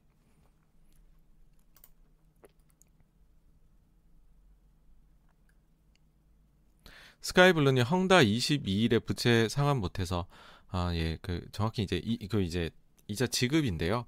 그럼 만약 그래 갖고서 디폴트가 발생하면 주식시장 영향 어떻다고 보세요? 어 여기에 대해 갖고 일단은 안 좋게 볼 거라고 생각을 합니다. 그러니까는 그 아무런 그게 없었던 거잖아요. 아무런 합의의 접점을 찾지 못했다는 거고 기, 기본적인 가정은 뭔가 그렇다고 해서 그날 이자를 주는 건 아닌데 그날 진짜 막 그 조금 눈꽃만큼 주면서 향후에 여기에 대해서 우리가 근본적으로 이제 이자 지급이나 원금 지급에 있어서 어떻게 할지를 어, 합의하기로 합의를 해보기로 결정했다. 뭐 이런 식으로 나오지 않을까라는 게 개인적인 생각이고요. 완전히 안 준다라고 해버리면은 그냥 일단은 조금 안 좋을 것 같아요. 안 좋을 것 같고 그러면 그와 동시에 안 준다라고 됐을 때에 중국 정부가 어쨌든 거기에 대해 갖고서 조금은 예 조치를 취하지 않을까. 뭐 단기 자금 시장이 됐던지 아니면 다른 기업들에 대해 가지고서 아까 뭐 이제 그 황다에 대해서 더 적극적으로 자산 매각이나 뭐 방법을 통해 가지고서 어 채권 지급을 조속히 하라고 좀 뭐뭐 뭐 이자나 원금 상환하라고 압박을 넣는 시늉이라도 한다든지 뭐 그렇게 하지 않으면 사실은 너무 이렇게 홀라당 다 떼먹으려고 하면 외국인 투자자 입장에서는 이거는 중국에 대한 불신까지로 이어지거든요. 그러니까 헝다에 대한 불신 아니면은 부동산 섹터에 대한 불신에서 그쳐야 되는데 그 이상으로 넘어가는 거는 중국도 원치 않을 거다라는 생각입니다. DS님께서 double top 기준 되는 지표는 S&P 500, 예, S&P 500이 제일 예, 대표적이 그 대표적으로 봐야 되는 거다라고 생각합니다. 라이프타임이 달러가 다시 오르는 거 아닐까요라고 하셨는데 만약에 위기 상황으로 간다라고 하면은 뭐 예, 달러가 다시 오를 것 같습니다.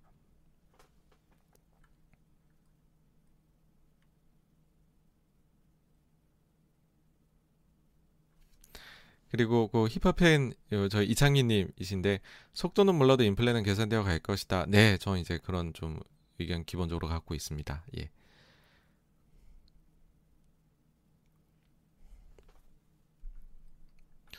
그리고 어 브루노 마스 노래가 예, airplay 그러니까 라디오는 거의 뭐 장악했다. 예, 그렇게 봐야 될 것 같습니다. 양파링이 님께서 DJ 스네이크와 오즈나 리사 메건의 아, 콜라보도 좋은 영향을 끼칠 수 있을까요?라고 해주셨는데 아유 콜라보는 당연히 좋은 영향입니다. 예, 예 사실 블랙핑크가 워낙에나 글로벌에서 인정을 받으니까는 이런 협업을 할 수 있는 거고 어, 순위는 당연히 잘 나올 수 있는 요소다라고 생각을 합니다. 여기에 추가적으로 약간의 더 이제 그 회사 차원의 프로모를 붙일 것인가 말 것이냐의 선택이 남아 있는 정도 수준이지 뭐 일단 숫자가 괜찮게 나오는 건 당연하지 않을까라고 봅니다.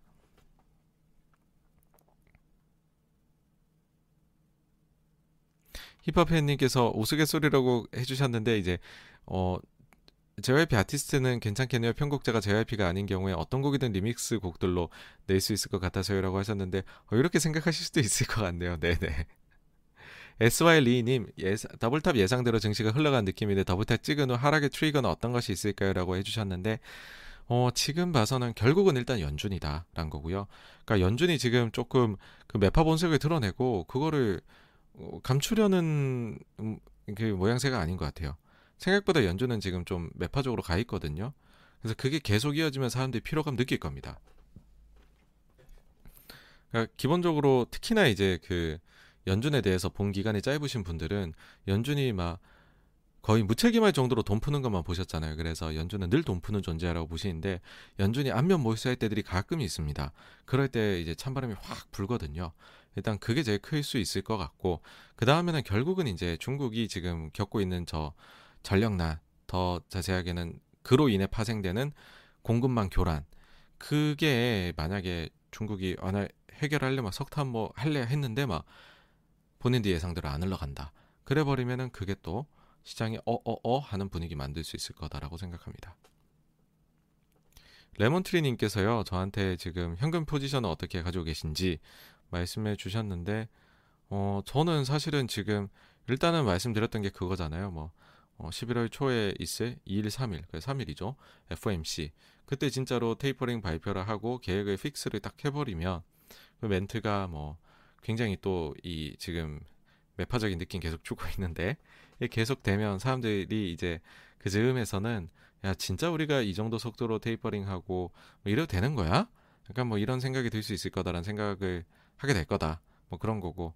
그래서 이게 사실 저는 뭐 이제 매수도 그렇고 매도도 그렇고 다뭐 절대적으로 분할 매수 분할 매도가 답이다라고 생각을 하거든요. 그래서 그 즈음 전후로 이제 그냥 기간들 잘라서 기계적으로 현금 마련하는 전략 이 어떨까라는 것 자체를 생각하고 주변에서 물어보셔도 그런 얘기 많이 드려요. 예.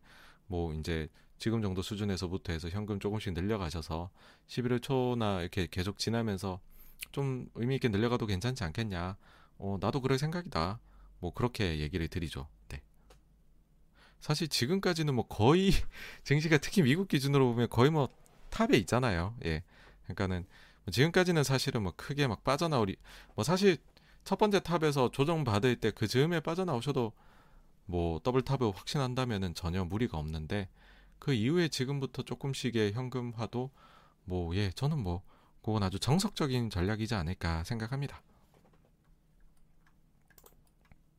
고 초이니, 초이님께서 어, YG 아이고 아닙니다. 훨씬 더 어, 능숙하고 잘하시는 분들께서 다 지금 가 계십니다. 지금 엔터에 계신 분들은 진짜 스펙이나 너무 좋으세요. 진짜 인재들이 많이 가 계세요. 그러니까 더 발전하고 있는 것도 같고요. 그리고 사하님께서 슈퍼엠 있었지 않나요? 덤핑이었던 것 같은데.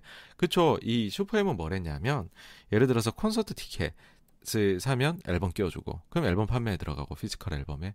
그 다음에는 뭐, 예를 들어 티셔츠 사면 끼워주고.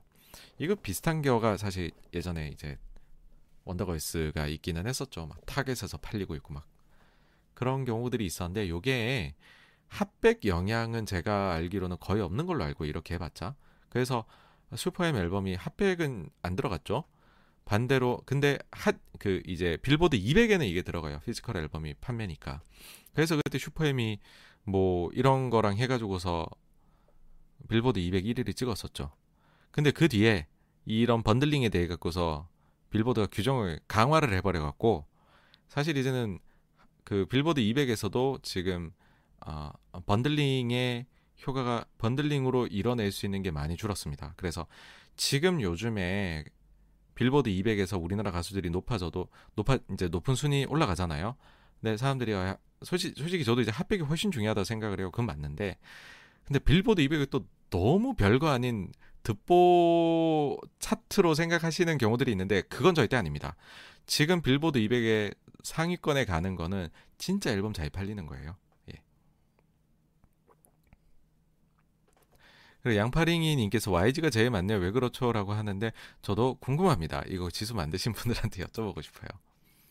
제시키님께서 LG이노텍은 애플과 마이크로소프트의 VR에 들어가는 어, TF 모듈을 공급해서 들어간 것이 아닐까 합니다 하셨는데 저도 뭐 그렇게 생각은 합니다만 그래도 너무 최상위권에 배치가 돼 있어서 약간 의아합니다. 네. 행복진이님 펄어비스가 지금 이제 펄어비스가 도깨비 공개한 이후로 메타버스 지금 그 아, 아까 이제 관련 기사 되게 많이 떴죠. 그러면서 아마도 펄어비스가 거의 뭐 지금 각종 다 모든 지수에 속해 갖고서 그것도 최상위권의 비중으로도 올라가 있는 게 아닌가 생각합니다. 이재원 님께서요. 보암에돈 나중에 꼭지 팔면 또 내부자 정보로 그쵸 이게 난리날 이슈입니다. 맞습니다. JS리님 보아가 올해 건물을 샀나요? 그것까지는 전 모르겠습니다. 예. 이제는 과거 FNC 엔터 유재석 영입 때, 야, 요거 문제 많았죠. 요때 뭐, 야, 저는 이거는 진짜로 예, 문제가 많았던 건이라고 생각을 합니다. 네. 참 많았죠, 저거는. JS리님께서요, 어, CJ도 글래버, 글로벌 플랫폼 만든다던데, 그니까, 그니까 사실은 이 다 욕심 날 것 같아요. 이게 뭔가 미래 가치다라는 생각은 당연히 하고, 근데 그거 있잖아요. 우리나라에서 보시면은 이제 OTT도 와 우리도 이제 OTT 뭐 우리나라 드라마 예능 잘 만들고 우리 각자 OTT 해야 돼라고 했는데 처음에는 각자가 이제 내가 OTT가 돼야지 내 스스로 했다가 결국에는 지금 티빙 보시면은 그래 결국은 혼자 힘으로는 안 되더라 우리 힘을 합쳐야 되네라고 하잖아요. 결국은 합종 연행이 굉장히 될 것 같아요. 이쪽이.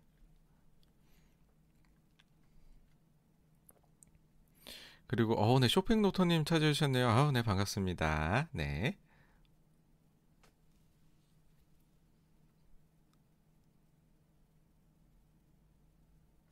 아, 그리고 힙합팬 이창민님께서 팩트와 상관없이 SM 주주 보유자들 입장에서 단기적으로 센티는 그러니까 이거는 이게 있을 것 같아요. 사실 이게 아직 확정 나오고 이런 게 하나도 없는데 그래서 이게 말씀드리긴 조심스러운데 뭐 일단 딱 처음에 들 수 있는 생각은 뭐 그거 있겠죠.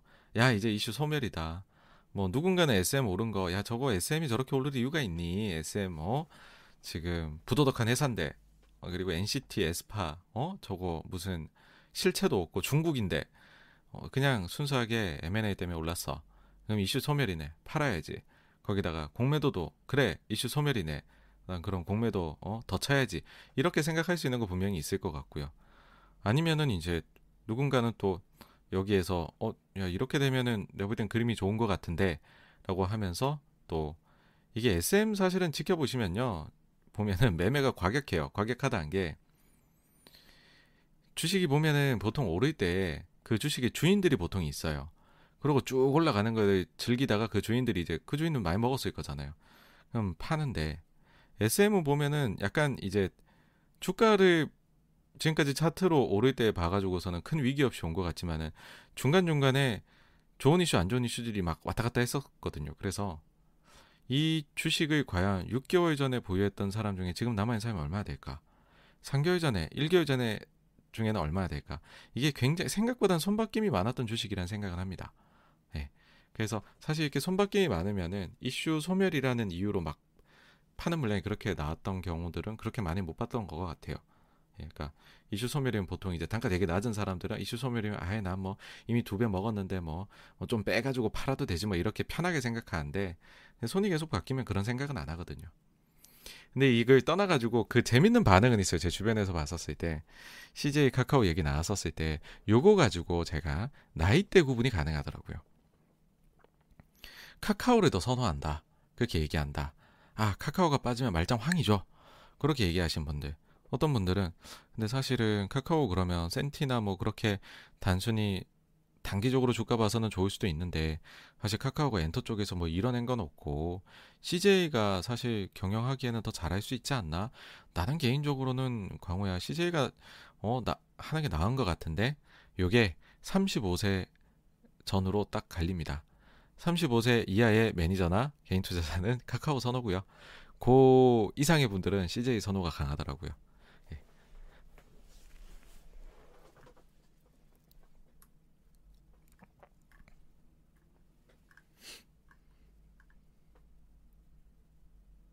예, 그다음 레몬트리님께서 3% 내용 아 또 보셨군요. 스페인 독감이어 double top 주고 2년간 빠졌죠. 맞습니다. 예. 에, 그 만약에 double top하고 내려오기 시작을 한다 의미 있게 그러면 이거는 진짜 bear market입니다. 이거는 에, 대비를 단단히 해야 되는 베어 마켓이 될 수가 있습니다. 네. 근데 뭐 또 이게 다양합니다. 이게 하여튼 다양한 모습으로 나타나는데 그냥 저는 어쨌든 그냥 bear market double top 이후에 그거를 기본 가정 으로 좀 깔고 지금은 보고 있고 그런 내용으로 지금 제가 방송하고 있다는 거 말씀드려야 될 것 같아요. 네. 아, 네, 유영근님, 아, 네, 네, 아까 또, 네, 감사드리고요. HJ님께서 키이스트가 스튜디오 드래곤에 합쳐질 가능성이 있다고 많이 오를 것 같은데 어떻게 보시나요?라고 하셨는데 일단은 아까 보여드렸듯이 2년의 유예 기간이 있습니다. 그러니까 그 사이에 뭔가 이제 여러 가지의 가능성을 열어다 놓고서 CJ가 진행을 할 것 같아요. 그래서 뭐 이런 CJ가 가지고 있는 다른 계열 회사하고의 합병도 당연히 선택지 중에 하나로 올라갈 것이다라고 생각합니다. 근데 일단은 사실 이 CJ로 결정된 것도 아니고 지분을 저렇게 인수한다 완전 자회사 이런 것도 지금 아직 나온 게 사실은 결정된 게 아니어서 뭐 요거를 이렇게 되면은 키이스트 주가가 좋다 막 이렇게까지 예, 이 말씀을 드리기는 좀 조심스럽습니다. 죄송합니다. 여창모님께서 그동안 곰이었던 사람이 황소로 돌아서면 경험상 쎄하다고 하셨는데 조심해야 한다는 의미신가요? 네 그렇습니다. 예.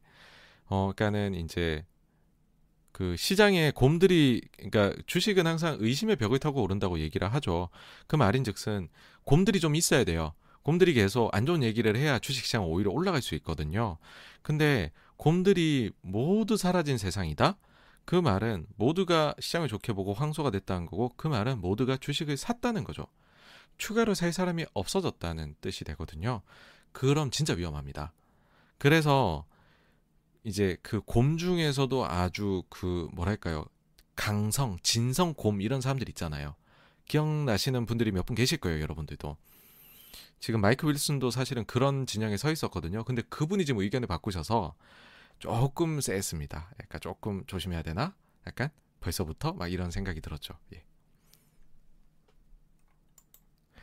K 스퀘어드님께서 ESG를 강하게 밀어붙이다 보니 준비 안 된 상태에서 LNG 가격이 급하게 올라간다고 보고 있습니다. 어, 네, 맞습니다. 맞습니다. 예.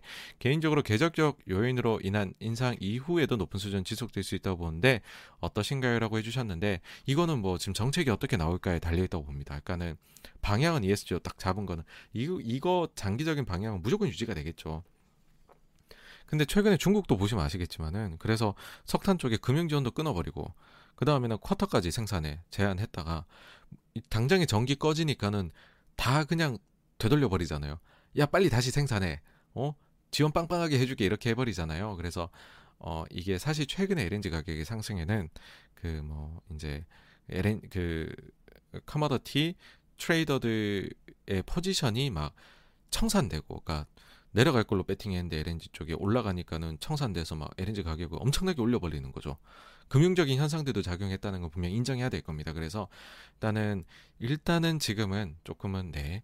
어, 좀 약세 요인이 더 있어 보인다라고 생각을 합니다. 그러니까 일단 너무 올랐죠. 예, 그래서 그렇습니다. 근데 장기적으로는 우리가 작년에 봤었던 LNG 가격 그거는 영원히 못 볼 거다라는 생각입니다. 왜냐하면 사실 지금 말씀대로 설익은 상태로 ESG 가고 있는 거거든요. 그러면은 당연히 가격들이 올라갈 수밖에 없죠. 이쪽에 이제 투자 투자에 누가 하겠어요. 근데 현실은 그 소비는 아직까지 많이 남아 있는데 그러면 가격은 과거 대비해서는 높은 수준에서 일단은 갈 수밖에 없다고 봅니다. 이재원님 요즘 드라마 제작사에도 관심 많은데 다루실 생각이 있으신가요?라고 해주셨는데 야 어, 요거는 어, 적극 고민해 보겠습니다. 네. 사실 그 전까지는 이전님께서 말씀해 주시기 전까지는 그런 생각 꼭지로 잡아볼까는 안 했었는데 아, 고민을 한번 해보고서 말씀, 고 이제 한번 저희 방송에 반영을 해볼 해보 해볼까? 예, 생각해 보겠습니다. 네. 아, 네, 라이프타임님 감사드리고요. 포도속 알맹이는 델타 변이 확산이 미국 성장 둔화, 중국 유동성 관리가 근본적인 주식시장의 하방 요인이라고 보고 있습니다. 어, 지난주 미국의 소비 지표 호조 더하기 고용 개선으로 미국의 성장 둔화 우려가 소멸된 거라 보는데요.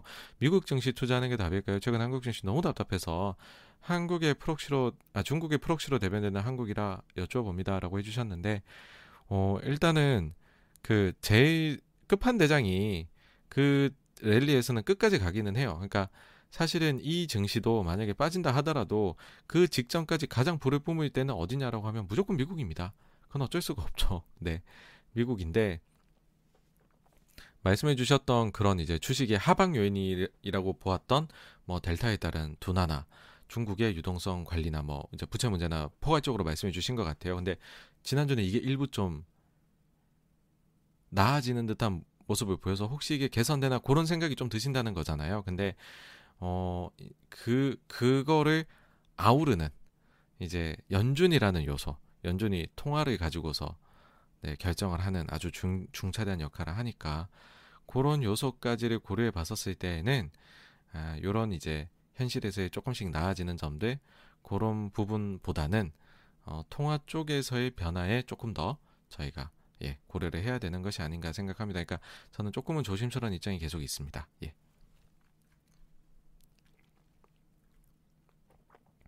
블루웰님께서요, 엔하이픈이 NCT 정도 앨범 판매를 하는 아티스트가 된다면 하이브에는 어느 정도 반영해줘야 할까요? 라고 하셨는데, 아, 솔직히 말씀을 드리면 하이브 자체가 너무 커요.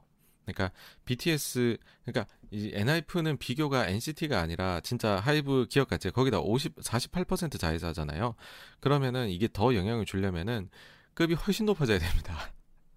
훨씬 높아져 가지고서 영향이 미쳐야 돼요. 예. 그러니까는, 어, 그러니까는 이제 시총 1.8조짜리에 밀리언 더블 밀리언 셀러가 나오는가 하고 그 다음에 시총이 10조가 되는 회사에 그것도 지분이 절반을 보유하고 있는 회사에서 밀리언 셀러가 나온 경우는 좀 다르다라고 생각을 해요. 예, 그래서 그 이제 빅히트 어, 하이브의 경우에는 어쨌든지 간에 지금 눈여겨봐야 될 거는 결국 위버스다. 그러니까 사실 TXT나 아까 뭐 엔하이픈이나 성장하고 있는 그림들이 너무 좋고 한데 그게 이제 기존의 기획사들 3대나 아니면은 중소기획사에서 나왔다면 정말로 어마어마한 가치를 쳐줘야 된다고 매일 얘기를 드렸겠지만은 현실적으로 이제 지금 하이브 입장에서는 어 그보다도 더 성장을 해줘야 기업 가치에 이제 좀 영향을 미치기 시작할 거고 지금은 사실은 뭐 예, 위버스가 더 중요하다. 그렇게 좀 놓고 보셔야 되지 않을까 생각입니다.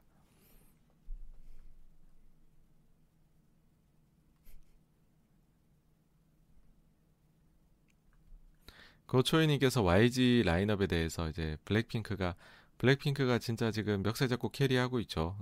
근데 또 빅뱅 최근에 탑에 뭐 SNS 보니까는 놀라운 거를 준비하고 있다는데 어, 조심스레 컴백이지 않나라는 생각을 해봅니다. 빅뱅도 예, 그런 생각이 조금 들더라고요. 그거 보니까. 준조님께서요. 원래 한국 시장 경우 4분기 영업이익이 낮고 대주주 과세 이슈도 있고 그 전에 현금 확보하고 11, 12월에 사서 본까지 들고 있는 전략에 대해서 어 이게 사실은 꽤나 이제 의미 있게 워킹을 해, 그러니까 작동을 해왔죠. 작동을 해왔는데 근데 조금 저는 이제 지금은 다른 생각은 있는 거는 뭐냐 하면 어 일단은 뭐 우리나라 기업들의 4분기 실적이 어, 예전에 진짜 일회성들 많았어요. 일회성들 많아갖고 특히 코스닥은 합산해가지고서 코스닥 4분기 영업이익이 흑자로 바뀐 게 3년 전인가 그때 최초일걸요 아마. 우리나라 코스닥은 항상 적자였거든요 원래 4분기에는.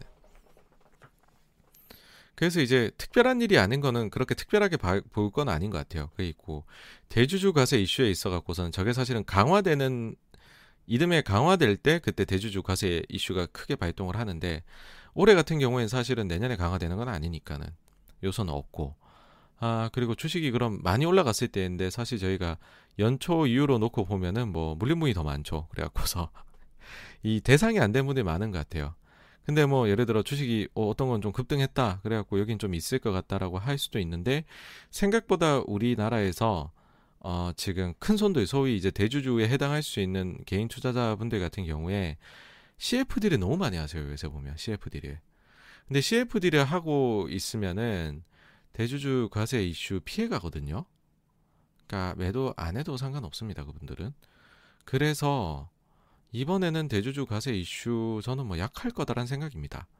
그러니까 요거는 그냥 좀 뭐랄까요? 좀 강론이고 총론 측면에서 이제 글로벌 정치가 어떻게 될 거냐 그게 훨씬 중요하지 않나 싶습니다.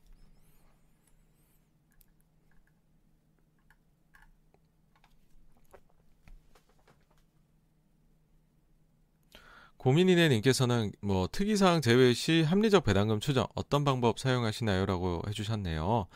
뭐 배당에 대해 갖고서는 배당은 진짜 회사가 기록이 남잖아요. 뭐냐면 이 경향성이 있습니다.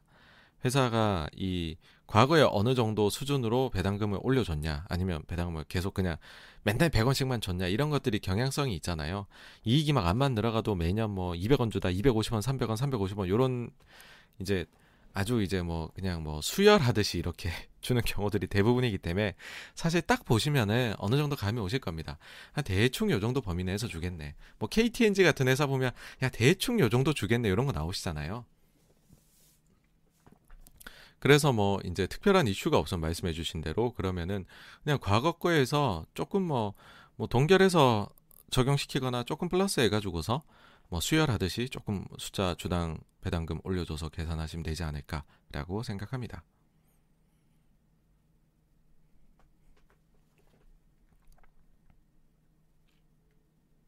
어, 네, 시그니처 스페셜님도 오셨네요. 안녕하세요. 반갑습니다. MS 원님께서요 보시기에 헝다 만약 진짜 디폴트 되면 그 이후에 bail-in이나 bailout 같은 해결책이 나올 수 있지 않나 싶은데 네 일단 디폴트 되면 상당한 악영향을 한번 주지 않을까요 라고 어, 해주셨는데 그러니까는 제가 생각할 때 이제 그 헝다 처음 문제 다룰 때부터 이제 그 여객체를 갖고 있는 사람이 제일 불리한 싸움이다 이번에 그 사람들은 원금 중에서 얼마밖에 못 받을 거다 그런 얘기 드렸는데 근데 이제 이자까지도 한 푼도 안 주는 것까지는 아닌 것 같다는 생각이거든요. 그래서 만약 이자까지 지금 한 푼도 안 준 채로 그냥 방관하고 수수방관하고 넘어간다 그러면 분명히 증시에 좀 안 좋게 생각하는 게 있을 것 같고요. 근데 어쨌든 그거 일부라도 주면서 약간은 해소해 보자. 근데 진짜 내가 많이 못 줘. 미안해. 라는 식으로 결국은 어, 결론 내려지지 않을까라고 생각을 합니다. 네, 그러면은 그냥 그거는 제가 예상한 범위 안에 들어온다. 그렇게 봐주시면 될 것 같습니다.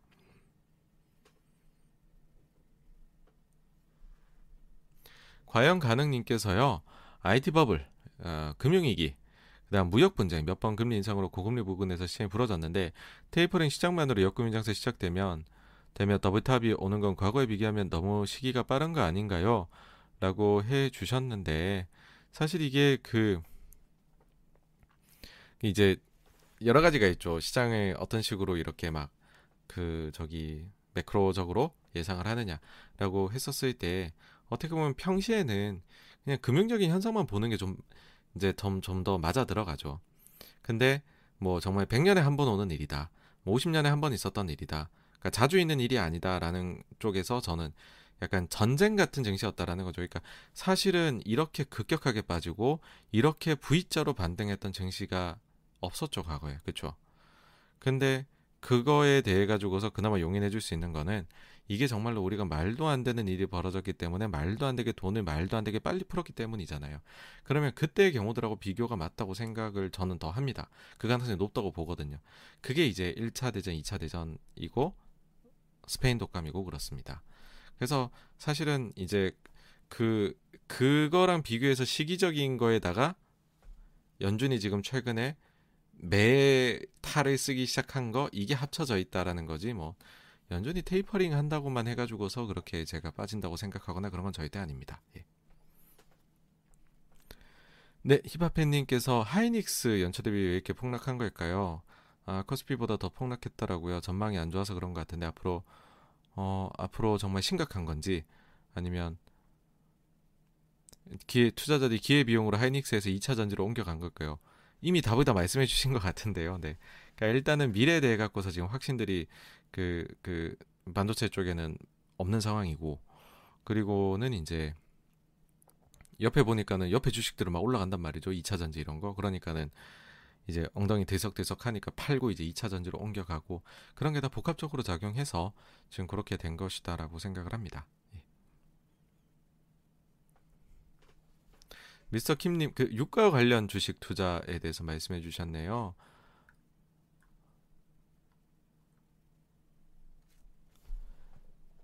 그러니까는 그 사실은 유가 관련 주식이 이게 저는 뭐 리오프닝하고도 관련이 있다고 봅니다. 그래서 수요 늘어나는 것도 분명히 있으니까. 그래서 이번에 만약에 진짜 더블탑으로 간다라고 하면은 그 더블탑으로 가는 중에서의 주인공이 될 수 있는 주식 중 하나다라고 생각은 합니다. 근데 만약에 정말로 증시가 다 뭐 이것저것 다 막 안 좋다라고 하면은 그럴 때에는 사실은 주식이란 자산 자체는 원래부터 위험 자산이잖아요. 그러니까 그 안에서 좀 더 공격적이다 방어적이다 혹은 거기에서 내가 주도주도 아니다는 큰 의미가 없을 수 있다는 거를 좀 그거는 명심을 하셨으면 좋겠습니다. 아, 네, 여창모님 또 감사드리고요. 아, 네, 누리동아님, 힙합해님 어, 모두 모두 감사드립니다. 네.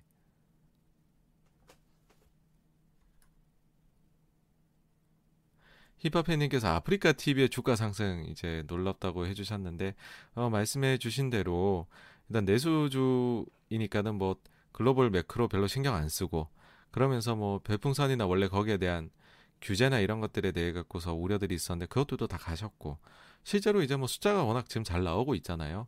그러다 보니까는 거기에다가 이제 뭐 여러 가지 뭐 이 알고 보면 아프리카 TV가 메타버스야 뭐 이런 얘기까지도 할 수 있는 주식이 지금은 되었다라고 지금 주식이 되면서 올라갔다고 생각합니다. 근데 이제 이게 그래서 지금 투자하기 좋은 때냐 아니냐라고 했었을 때는 뭐 거기에 대해 가지고서는 뭐 저 개인적으로는 뭐 예 그게 개별주에 대해 갖고서 그렇게 말씀드린 건 조금 아닌 것 같다는 생각이 있어서 예 좀 요 정도까지로 답변 드릴 수 있을 것 같아요. 네.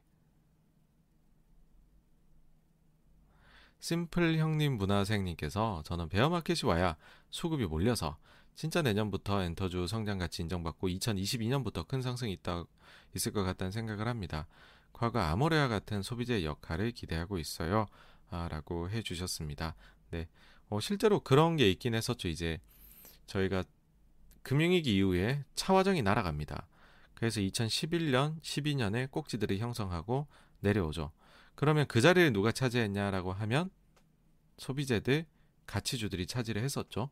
그래서 이제 한국 밸류가 12, 13, 14년에 수익률이 굉장히 좋았었던 게 있고 그 다음에는 그거하고 오버랩되게 어 이런 그런 미래 가치가 있는 소비재들 위주로 담았었던 메리츠 펀드가 2015년 여름까지 수익률이 되게 좋았었죠. 예. 맞습니다.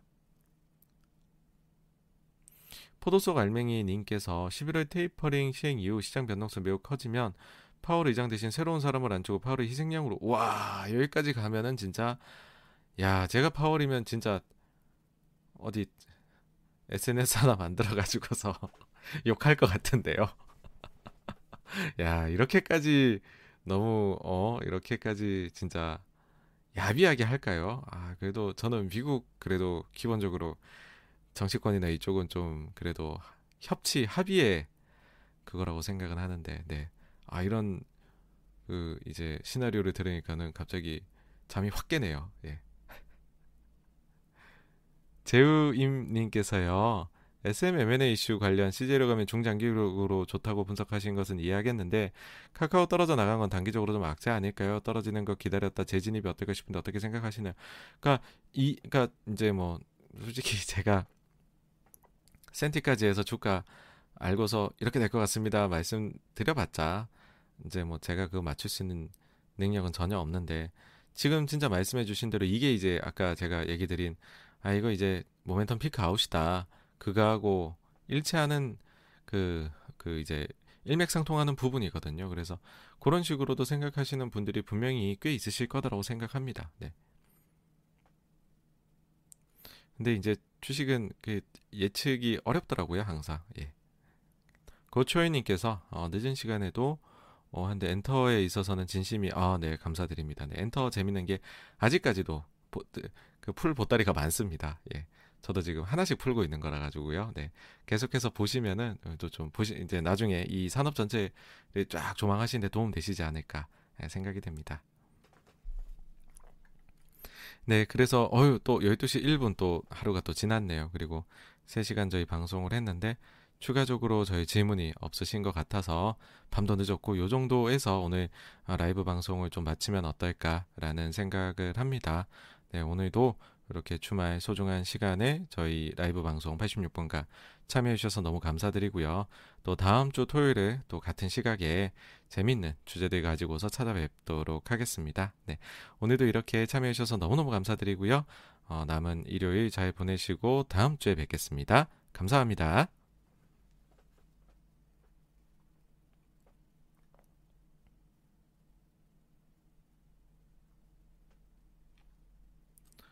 어, 네, 저기, 네, MS 고관님, 네, 마지막으로 이렇게 또 후원해 주셔서 감사드립니다. 네, 네, 예, 감사합니다.